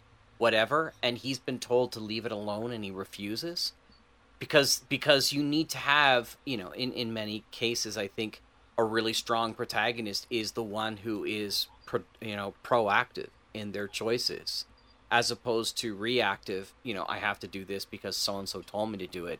Once yeah. once you've got actual, you know, grit in the game, people, you know, we want to see that as a character, right? Because then it, then it means something specific. Yeah, but I, just to give a counterpoint, yeah. though, that's what has led into basically twenty years of really shitty Bond movies. Like, with a few exceptions, we're basically been, we now have to make Bond a character who has angst and has, like, deep feelings and is, like, having character development and a character arc. And no, I want to see James Bond track down the bad guys and blow the fuck out of them. That's what I want to see. And that's why I like old school Bond movies where he's more like Gogol thirteen, where his job is to make sure that that bad guy is dead by the end of the movie. That's his job, and we're watching our pro do his thing, which is more the Mission Impossible thing, which again is probably why I like those a lot. Yeah, it's interesting that you like him for that reason. Um, I, I also I think that you we could probably agree. Maybe you, maybe you have another mm. show in mind, but Mission Impossible is almost like the progenitor of the team spy group, because mm. uh, you know, Bond basically works on mm. his own. He has people working in the background, but not in right. the field with him. Can you think of, of stuff beforehand that does that? Because usually it's just like we have people supporting you, but you're the one that's that has your ass on the line, right? Um, yeah. And so you see that happen a lot more. You see that, like, like, uh, like I said, Bond is Red Sparrow, King's Men, you know, all those kinds of things, mm, Mad Helm, yeah. all that stuff. But but that you see things like A-Team, right, and Charlie's mm. Angels, and like you've got a group of people that are doing stuff mm. with you for that reason. It's funny that you you asked me to do this today. You know what movie what? I watched today? For no reason, without knowing uh-huh. that you were doing this. Johnny oh, English. Ah. I just found a, like a, a two dollar D V D copy, and I went, I haven't seen this anymore. Let's let's see Mister Bean as a, as a James mm-hmm. Bond. That's basically what it comes down to. Right? So, uh, yeah. I, but uh, can you think of another thing? Because I think that I that's, would... that's probably the progenitor of it. Like, even Leverage and all mm. those other shows... They really owe so much to Mission Impossible. They really do, and reason. I suspect mm-hmm. this. There were probably episodes of, like, uh, say, Man from U N C L E that probably did involve a larger team. Remember, it was two of them, and they did have other spies that worked right. with them, and they did have other people. I do know that. In fact, Man from U N C L E, if I remember right, one of the shticks was that almost always there was the two of them, and then there's a third character who's usually not a spy who gets involved in their adventure. And that's part of their shtick. So really, there's technically three of them, but one's not a pro and whatever. So there's so there is a little bit of that. Also, I've been, I've read, I don't know what the full list is, but I've read that there were like over twenty different spy series in the nineteen sixties. Like what we're talking about is yeah. the ones people remember in the cream of the crop, but there were a, bun- a bunch of also-rans or other ones that popped up, some of which may have been influential, right. but didn't actually, but aren't remembered. They were just in French on their time. Right. Yeah, but you're right. right. Mission Impossible probably is the team spy thing, right? I mean, I can't imagine... And, and like, even Westerns, I don't... Like, yes, there were Western shows like um, Bonanza, for example, yeah. where you had the whole family, right? There's all there's the four four of them, and they would work together. Oh, yeah. yeah These are team, team shows, shows but yeah. I'm talking about actual spy team. The it's Mission Impossible, probably. That would work in the field. It's got to be Mission Impossible yeah. for that reason. And it's it's interesting when I'm thinking about this stuff, because I start thinking about things like the movie mm-hmm. The Sting. But heist movies and spy movies are not the same thing, but they are def- definitely cousins. Yeah. Yeah. You know what I mean? They use they utilize the same long-term planning mm-hmm. elements and ways to, you know, to create uh, misindir- uh, misdirection yep. for people absolutely. And stuff like no, that. No, absolutely. And yeah. You're right, and it goes back to what we mentioned earlier, the idea that spies ultimately are a form of criminal. They they re- So the yeah. idea that, you know, con artists would be part of the spy trade, it makes perfect sense. You know, they're murderers, mm-hmm. they're thieves, they're con artists. That's what spies are. And uh, mm-hmm. at, at yeah. least original, and they try to soften it in so many ways, but the, but that is the honest truth of the matter. That still ultimately is what's going on. Um, so, so anyway, so, okay, so we get to the, so we get to the seventies and we, and eventually I guess we get, we talk the eighties too, because we've been talking about Knight Rider and the others. So we've got the investigators. Yeah. And then I believe something happens. A movie comes out in the early eighties that I believe, do- okay. Yeah. Oh, before that, what about oh. Pink Panther? When did Pink Panther come out? sixty-eight sixty and seventies or the Pink Panther movies. So again, they're just yeah, parodies, the... right? Aren't they just parodies of the spy craze that yeah. have come out? Yeah, yeah, like uh, very much so. Um, but I, I think they need to be I, identified as part of the list of like where this comes from, like how popular this was. I would time. see the thing is mm. I would talk more about the Pink Panther in a Bond episode than I would, because I think that that's like that's part of that line. I think, it, but you're right. I think it is. I think it yeah, is absolutely. part of the overall thing, though. You're right. I mean, the idea of uh, Peter yeah. Sellers, especially with the Peter Sellers uh, Casino Royale, yes. debacle. Yeah, yeah. That's again Bond yeah, episode. Sure. We'll we'll talk about that when we when we hit Bond. Yep. Um, Yeah. So, but yeah, so there's the Pink Panther and such. But okay, so, but I think a movie comes out in the eighties that Don wants to talk about, because I'm really curious to hear this theory.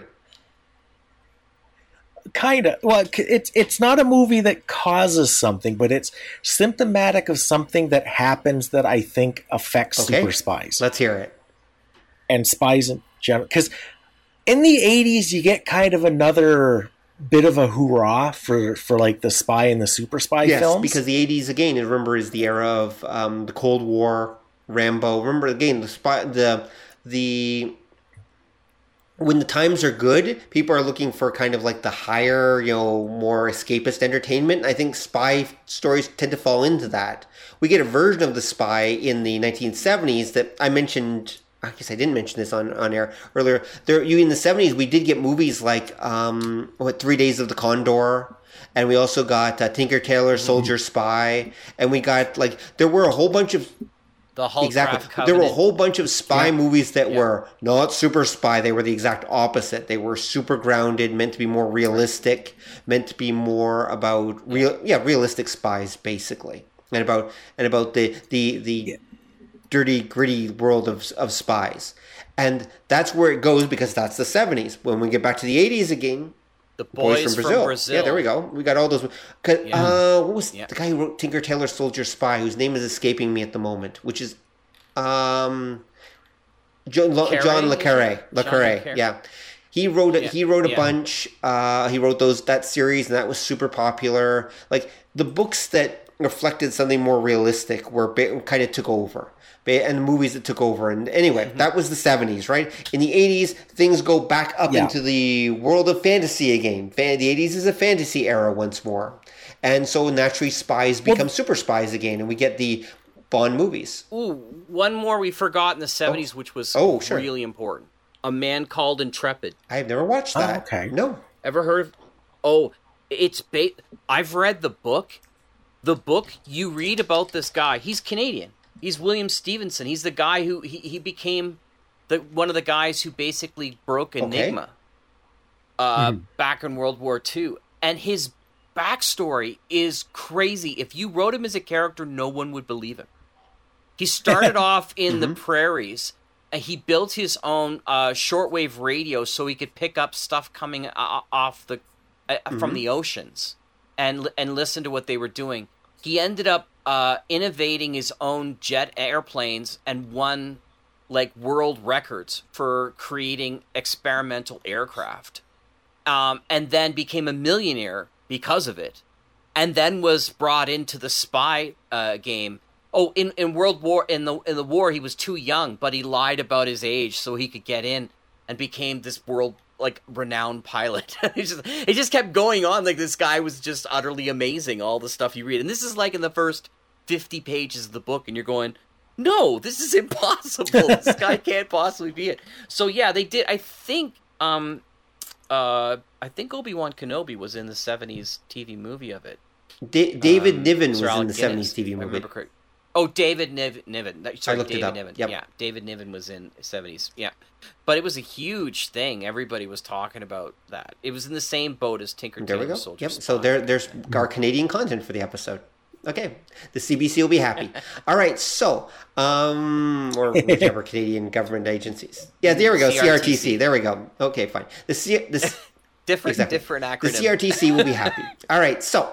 Um, so, like I said, so the eighties naturally, uh, the eighties is also where we see Bond. Uh, I believe the eighties was the Roger Moore Bond. So we're so so this yep. is the era of the yep. you know, larger than life Bond, and the, the who does witty things and is just incredible gadgets, and that's the Bond everyone mm-hmm. from my generation tends to remember because again that was you know that was the Bond we grew up with, right? Um, And yeah. uh, and so, yeah, the eighties was, again, another era of spy. It was almost a kind of uh, echo of the sixties in a lot of ways. Mm-hmm. Yeah, it was. One of the things, too, that affects uh, spies in, in pop culture is how much people trust yes, the government. That's true. And I think that's why you saw a little bit of an uprising in the eighties.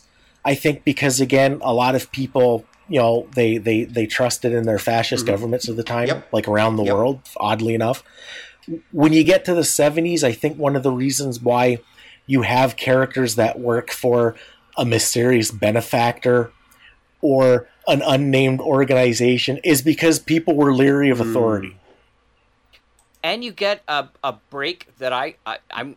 This is one of the reasons why I love talking with you guys, is because we all like classifying mm-hmm. stuff to mm-hmm. be able to come up with things and, and break them down in our own way. So I just realized talking to you that there is a classification of spy stories that we haven't talked about, but are that come up really in the eighties and in mm-hmm. the nineties and continue sort of on and off because of our dis dislike or distrust mm-hmm. of the government. Mm-hmm. And I, I'm calling it now the amnesiac spy. Yeah. yeah. The Manchurian Candidates. Yeah. It's the ones who don't Jason know that Bourne. They're spies. So like things like Bourne, Bourne Identity. What? You know what else? Total Recall. That's true. Yeah. He's yeah. totally a spy. He doesn't know he's a spy. Right. So yeah, um, I was going to say, or is it a no, dream? It is. Uh, no, he is. We now know that, that it was all a dream. But anyway, so uh, yeah. Anyway, so I because I think people felt more for that main character because again, it just proved you can't trust the government. Both of those, and even mm-hmm. even in, in the new Mission Impossible movies, there's all elements of that. The government is trying to screw you, or at least elements in the government you can't trust. That are trying to, to, to, well, to kill you. Well, that's all. One of the problems with modern spy stuff. Mission Impossible, the movies, does this. James Bond does this. It drives me nuts. See, to up the tension and up the stakes, every episode, the government has to think the main character is a bad guy or something like that to, as a way to cut him off from his resources and put him to his lowest moment. And, you know, he's out, he's on his own. Absolutely.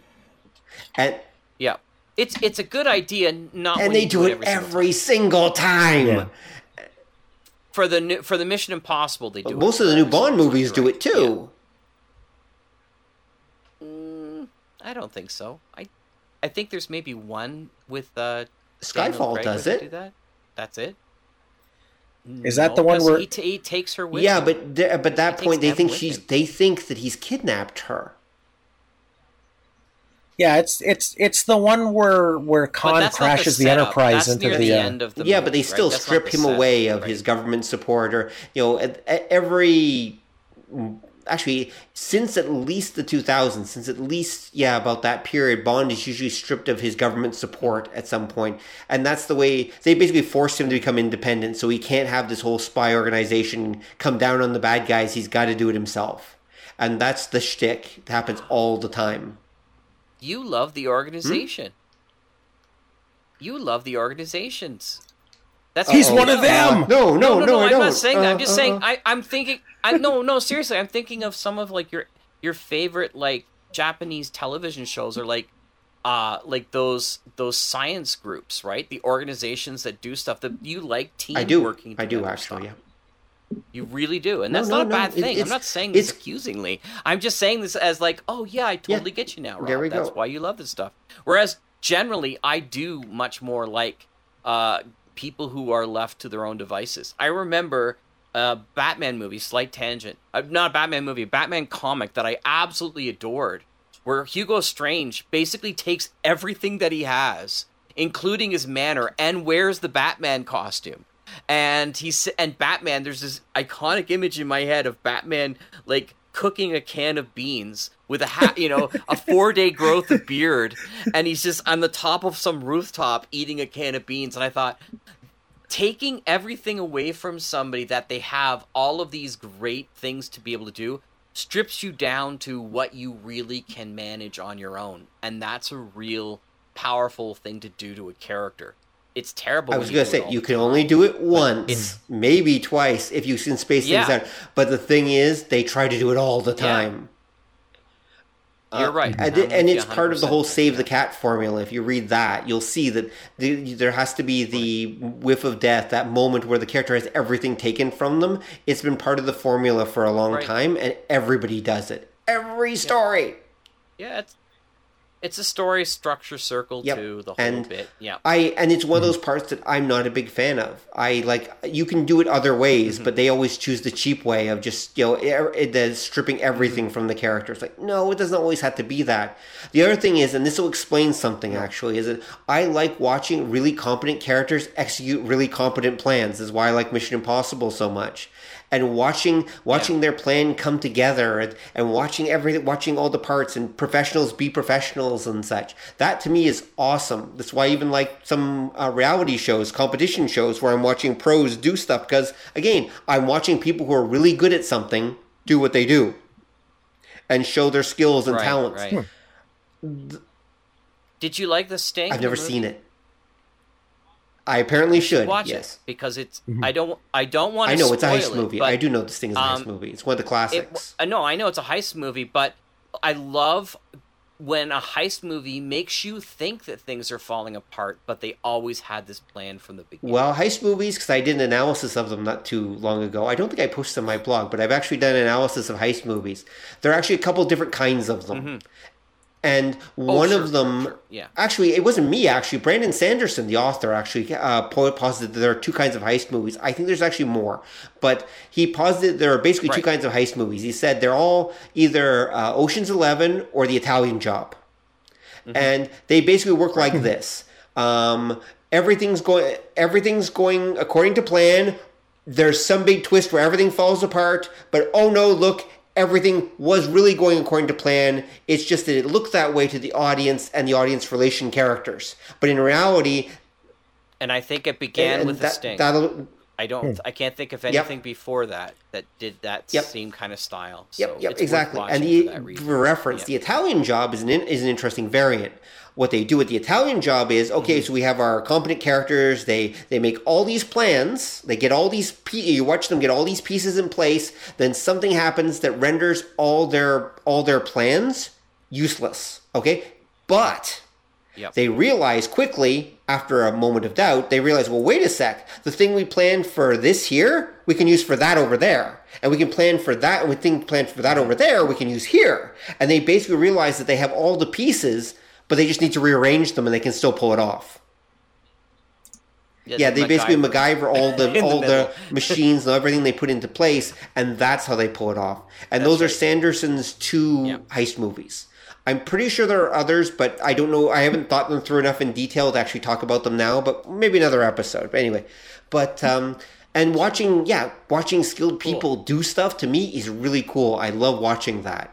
I the plucky young hero, that's eh, nice, but I kind of outgrown it in a lot of ways. It's just me, I guess.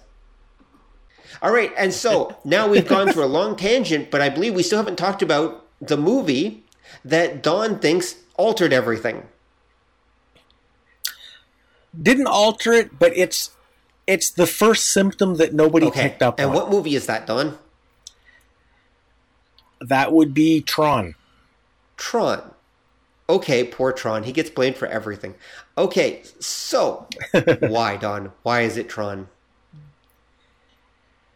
Tron is a weird flick because what ends up happening is it comes out, and as I recall, it did okay, but it, it wasn't considered a success because it cost so damn much money yeah, for them to make it. Yeah. Yeah. But again, not necessarily because of, of, of viewership, just because they couldn't make back all mm-hmm. the money they spent. Well, and what happens with Tron comes out, I think mm-hmm. it's like eighty-two, and microcomputers are just catching on, home computers are just catching on. So everybody's kind of familiar with a computer, even if you've never actually mm-hmm. touched one. But nobody has a lot of like knowledge about them. Like, this is still the era where if you can work a home computer, it's because you're a huge mm-hmm. nerd kind of thing.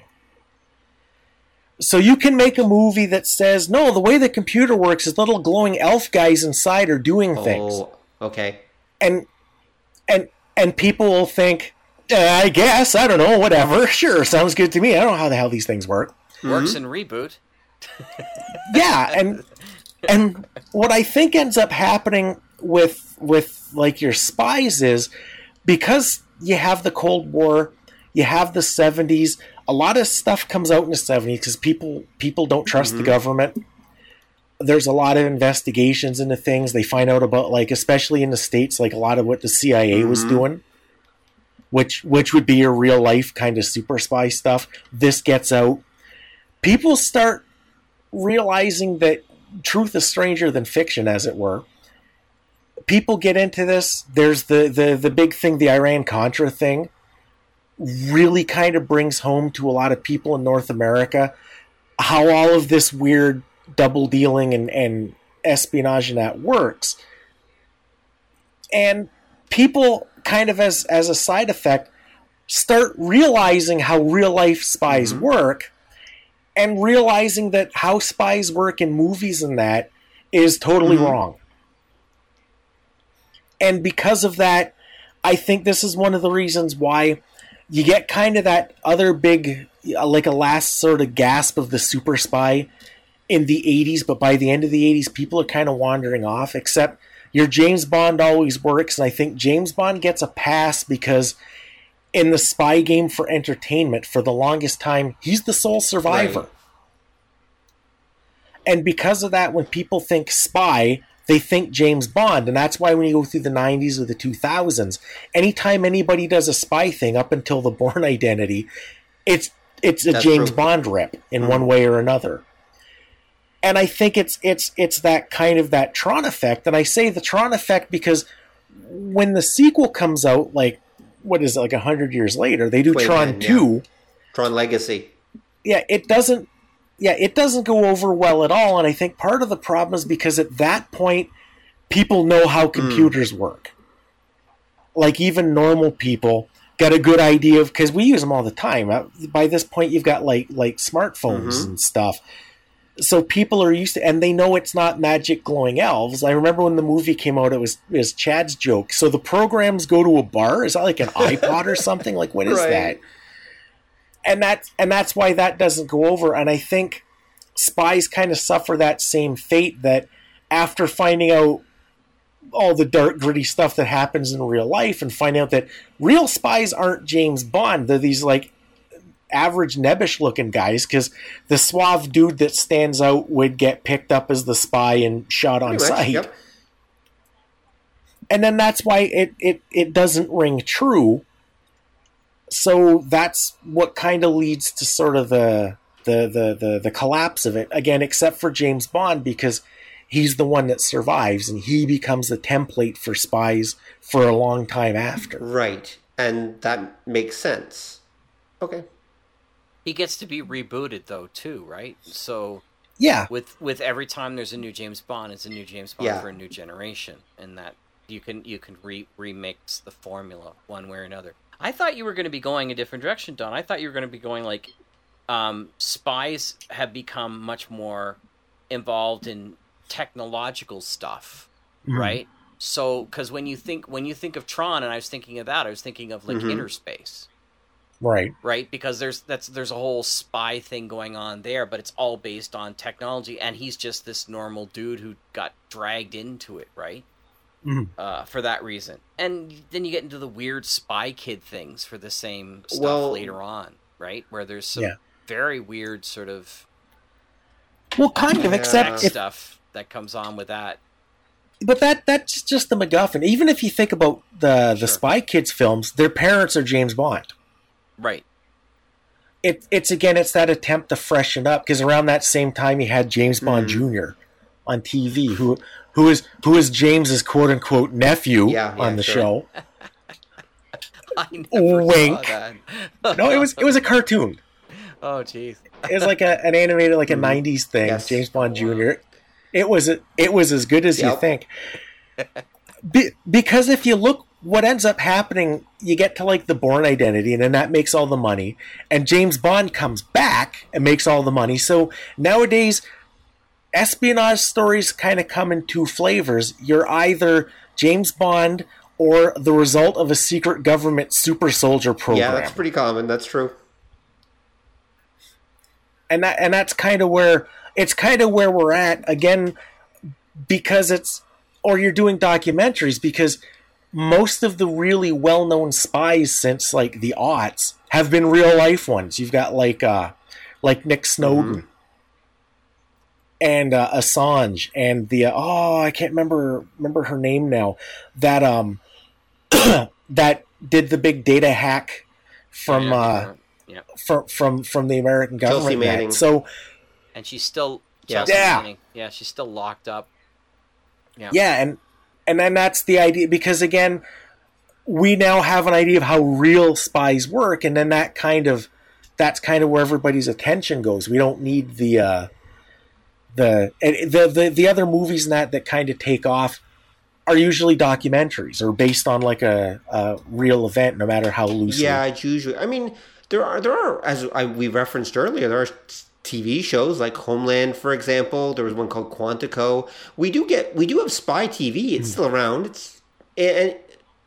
Does Blacklist uh, count?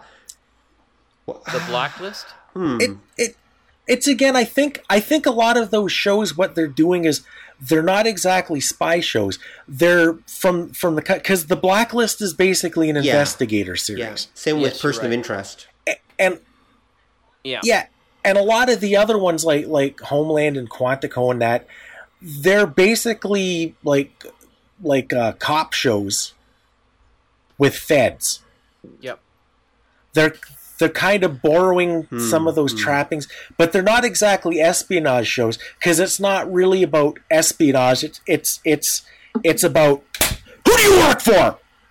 Who do you work for? Look out! Actually, we actually skipped like, over in the aughts. We skipped over a major spy thing, depending on what, what you talk about, that actually produced those twenty-four. No, he mentioned Johnny English. Oh, twenty-four. Yeah. I was going to say, I th- I think those shows, though, I think those are really counter-spy shows. They they are, but in a lot of ways, too, they're, um, they're kind of the spy show going back because they're essentially cop shows. Like, twenty-four is basically a cop mm. show. Right, but it's but it's a, it's an organization designed to be able to break, um, uh, to stop Uh, people from utilizing espionage to whatever their reasons, yeah. right? Um, yeah. So it's it's not your regular cop; it's more like a super cop in that respect. So, because mm-hmm. uh, yeah, they're they're they're the they're they have their own acronym too for that particular reason. I forget what their right. acronym is. Mm-hmm. N C it's like N C I S or something. But it's not. That's another show. The other there, there is one though I was thinking of more recently, and that's Travelers. I've been watching okay. in a very mm-hmm. weird way. Tra- Travelers, well, Travelers. The story of Travelers is, um, people in the future, the Earth oh. is cooked. It's just it's destroyed, and so they send back people's consciousnesses, but they do it in such a way as they have to wait because they know when people are going to die. So the moment somebody has like a like a brain hemorrhage, that's when they take over their conscious and totally wipe out that person's uh, mm. existence, and then they're there. They can't send a person back physically. They can only send back their brain. And so their whole job is to infiltrate uh, the the twenty-first century and make specific changes into into mm. the time so that they can try to be able to change the future so that, you know, the planet... So they're Kitty Pryde from Days of Future Past. Absolutely. Yeah. I totally forgot about that. You're absolutely right. That's yeah, exactly right. There are a whole bunch of Kitty Prydes, and some of them are good guys and some of them are bad guys, probably. Yeah.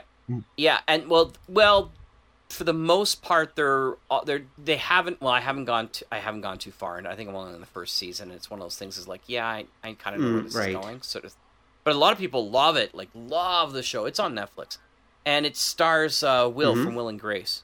Um As, as well as a bunch of other people, and you know, part of the interesting thing is is that they're still like pretending to be the people that right. they took over. So there's one guy who's like in his like teens, and he's like a forty year old in real life. So he's talking to his dad, you know, from being a teen to being this adult. No, Dad, you make a lot of sense. Yeah, I think I should do that instead. He's like, oh, sure now. You know? So, right. Yeah, so it, there's there's that element of, and that's where I mean it's interesting because it is total espionage, right? right. It's totally mm. spy stuff, but utilizing sci-fi to well, be Well, there's there's actually a whole thing. genre. There's a whole genre called spy-fi, they call it. Um, oh, okay. Spy-fi subgenre of spy fiction includes elements of of uh, science fiction. Um, let's see what else. Mm-hmm. Generally speaking, yeah, that would be considered one of them. Uh, what else? Travelers would be one. The ones that basically like where they're really like some of the James Bond films are spy-fi, like especially some of the Roger Moore ones, where you get like uh, Moonraker, for example. Mm-hmm. Like, that's spy-fi. Yep. Where, like, it's so far beyond current technology. Here's a weird one, hmm? because you can argue it's not, and it is. The Man in the High Castle. Oh, yeah, that's true. Because it's yeah. alternate Earth, right? Yeah. So it's not really science fiction in the same way, but I guess it becomes science fiction when they figure out a right. way to, like, flip it back. But, the, so it, it really is set in a period, but it is very much all about, you know, uh, secret agents pulling this stuff off and that.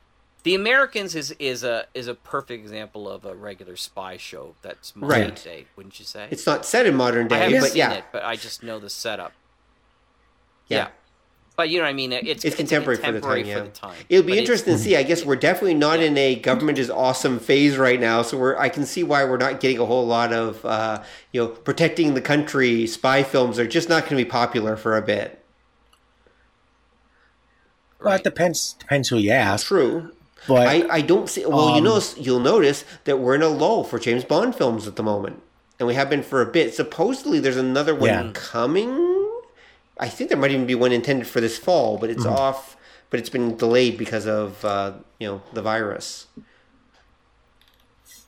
Yeah. La Femme Nikita. Salt. Oh yeah. There's all these ones which are like spy.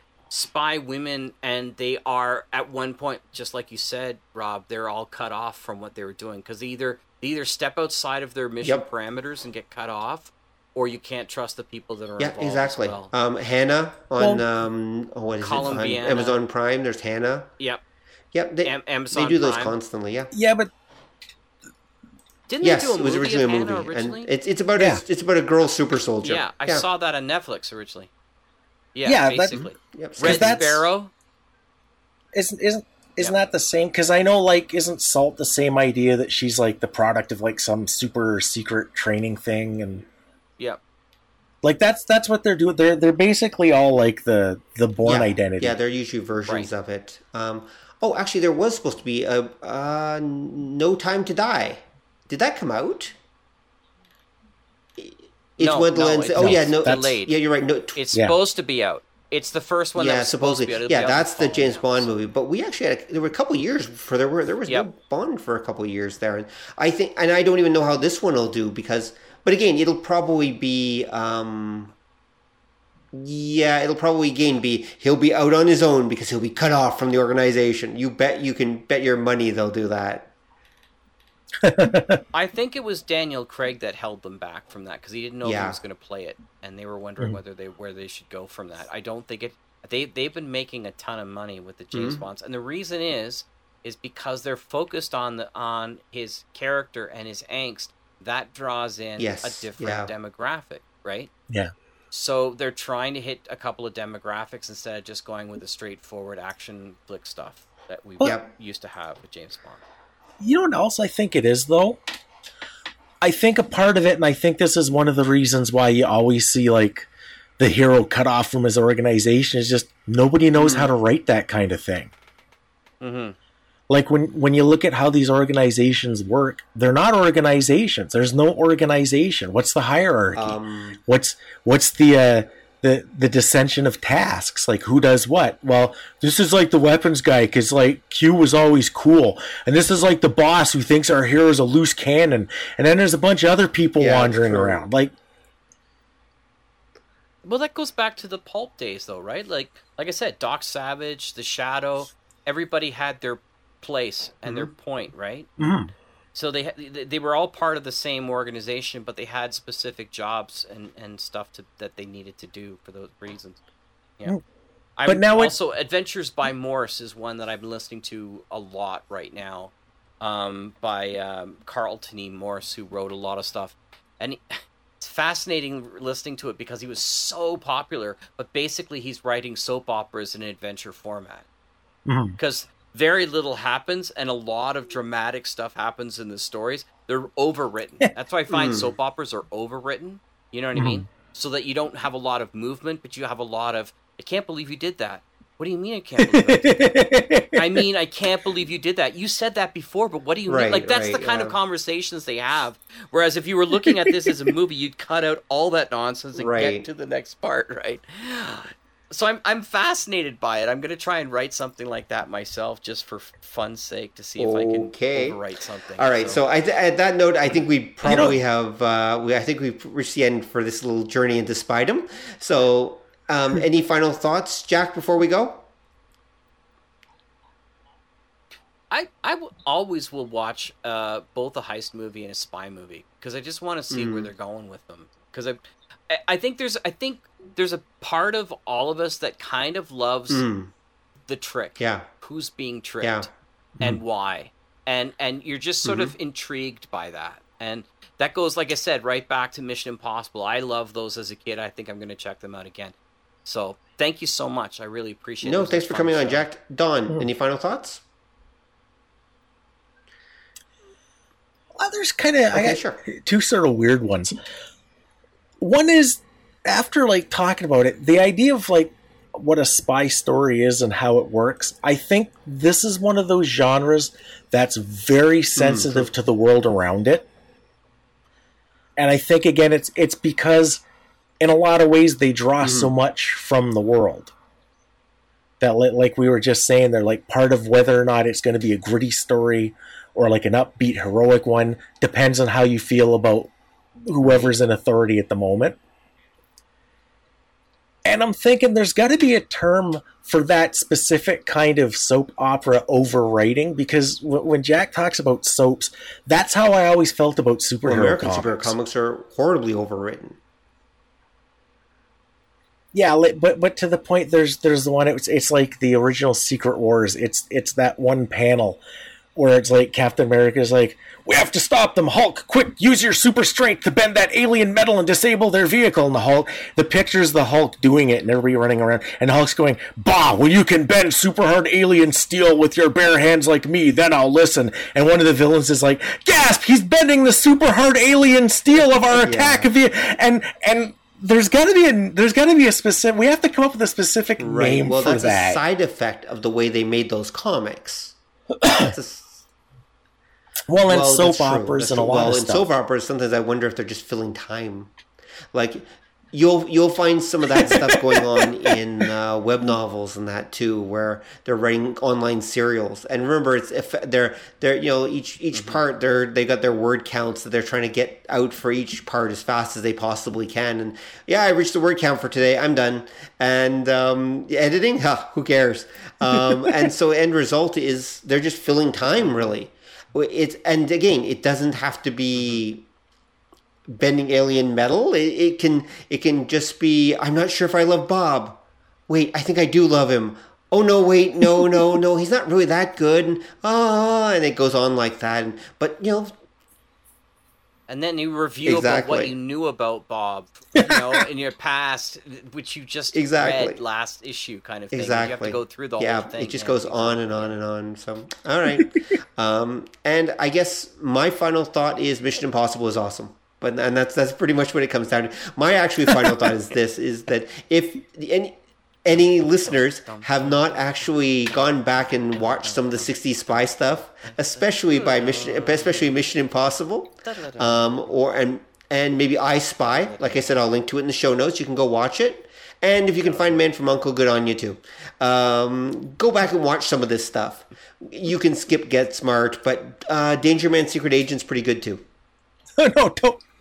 Never don't. skip Get Smart. Yeah, no. It was clever. It was that's, clever. That's, again, that's you're running into one of yeah. Rob's quirks, which is, you guys should know this by now. I don't actually like straight comedies. I, the, like, stuff like Get Smart drives mm-hmm. me nuts. I don't actually enjoy it at all. You only like straight as in, like, well, there's that too. But um, I, I like my comedy gay, because that's the best way. Um, but no, not just that. The fact that... Okay. Um, No, when I talk about straight comedy, I mean one that's where it's just kind of like, okay, gag, gag, gag, gag, gag. And I don't mean my reflex, although that's often what's happening too. Oh, okay. um, I'm referring to the just like joke-a-minute comedy stuff like that. I don't find Get Smart that clever or that funny. I don't know why. I never have. and stuff like it. I don't mm. – the same reason why I can't watch superhero parodies. Like, to me, I mm. just don't like them. They're just not funny. Not at all. Like, so you hated Galaxy Quest? I did like Galaxy Quest. Okay, I'll, I'll buy – Galaxy Quest was well-written and clever enough. There are exceptions, and Galaxy Quest is one of them. It was, it was. brilliant it was. screenplay, yeah. I think. Honestly. Galaxy Quest is not perfect. I like. I'm lukewarm about the ending, but but overall, no. it's so endearing, and I'm too much of Me a Trek too. fan. So yeah, but most, even most Trek parodies, I hate them too. And to be fair, Galaxy Quest is so cleverly written, you may could and that's watch it that's I think what works. Parody. I like the stuff mm-hmm. to where it basically you yeah. could watch it straight and enjoy it, or if you're in on the joke, you can enjoy it. That to yes. me is funny. But the stuff where it's just like nonstop gags, yep. yeah, that's. Yeah, that's why the first season, first yeah. couple episodes of The Orville didn't work that well for me. But once it settled into something a little more steady, it was pretty good. Anyway, so I'm way off yep. tangent, and I wish everyone who's listened to this a good night, sleep tight, and uh, don't let the poison spiders bite. The one that's under your pillow. And exactly. Stay away from COVID. Good night, folks. Talk to you later. Bye. And good all. Night. Bye-bye. Always, always remember, if anyone catches you listening to this podcast, your family will disavow any knowledge of this you. This podcast will detonate in three, two, one. Thanks for listening to the show. If you'd like to hear more or join the conversation, come visit us at obey the d n a dot com. You can also find us on iTunes or whatever fine podcast site forgot to lock their back door. So until next time, remember that to master the nerdly arts takes time, practice, and enough Coca-Cola to drop a rhino. See ya!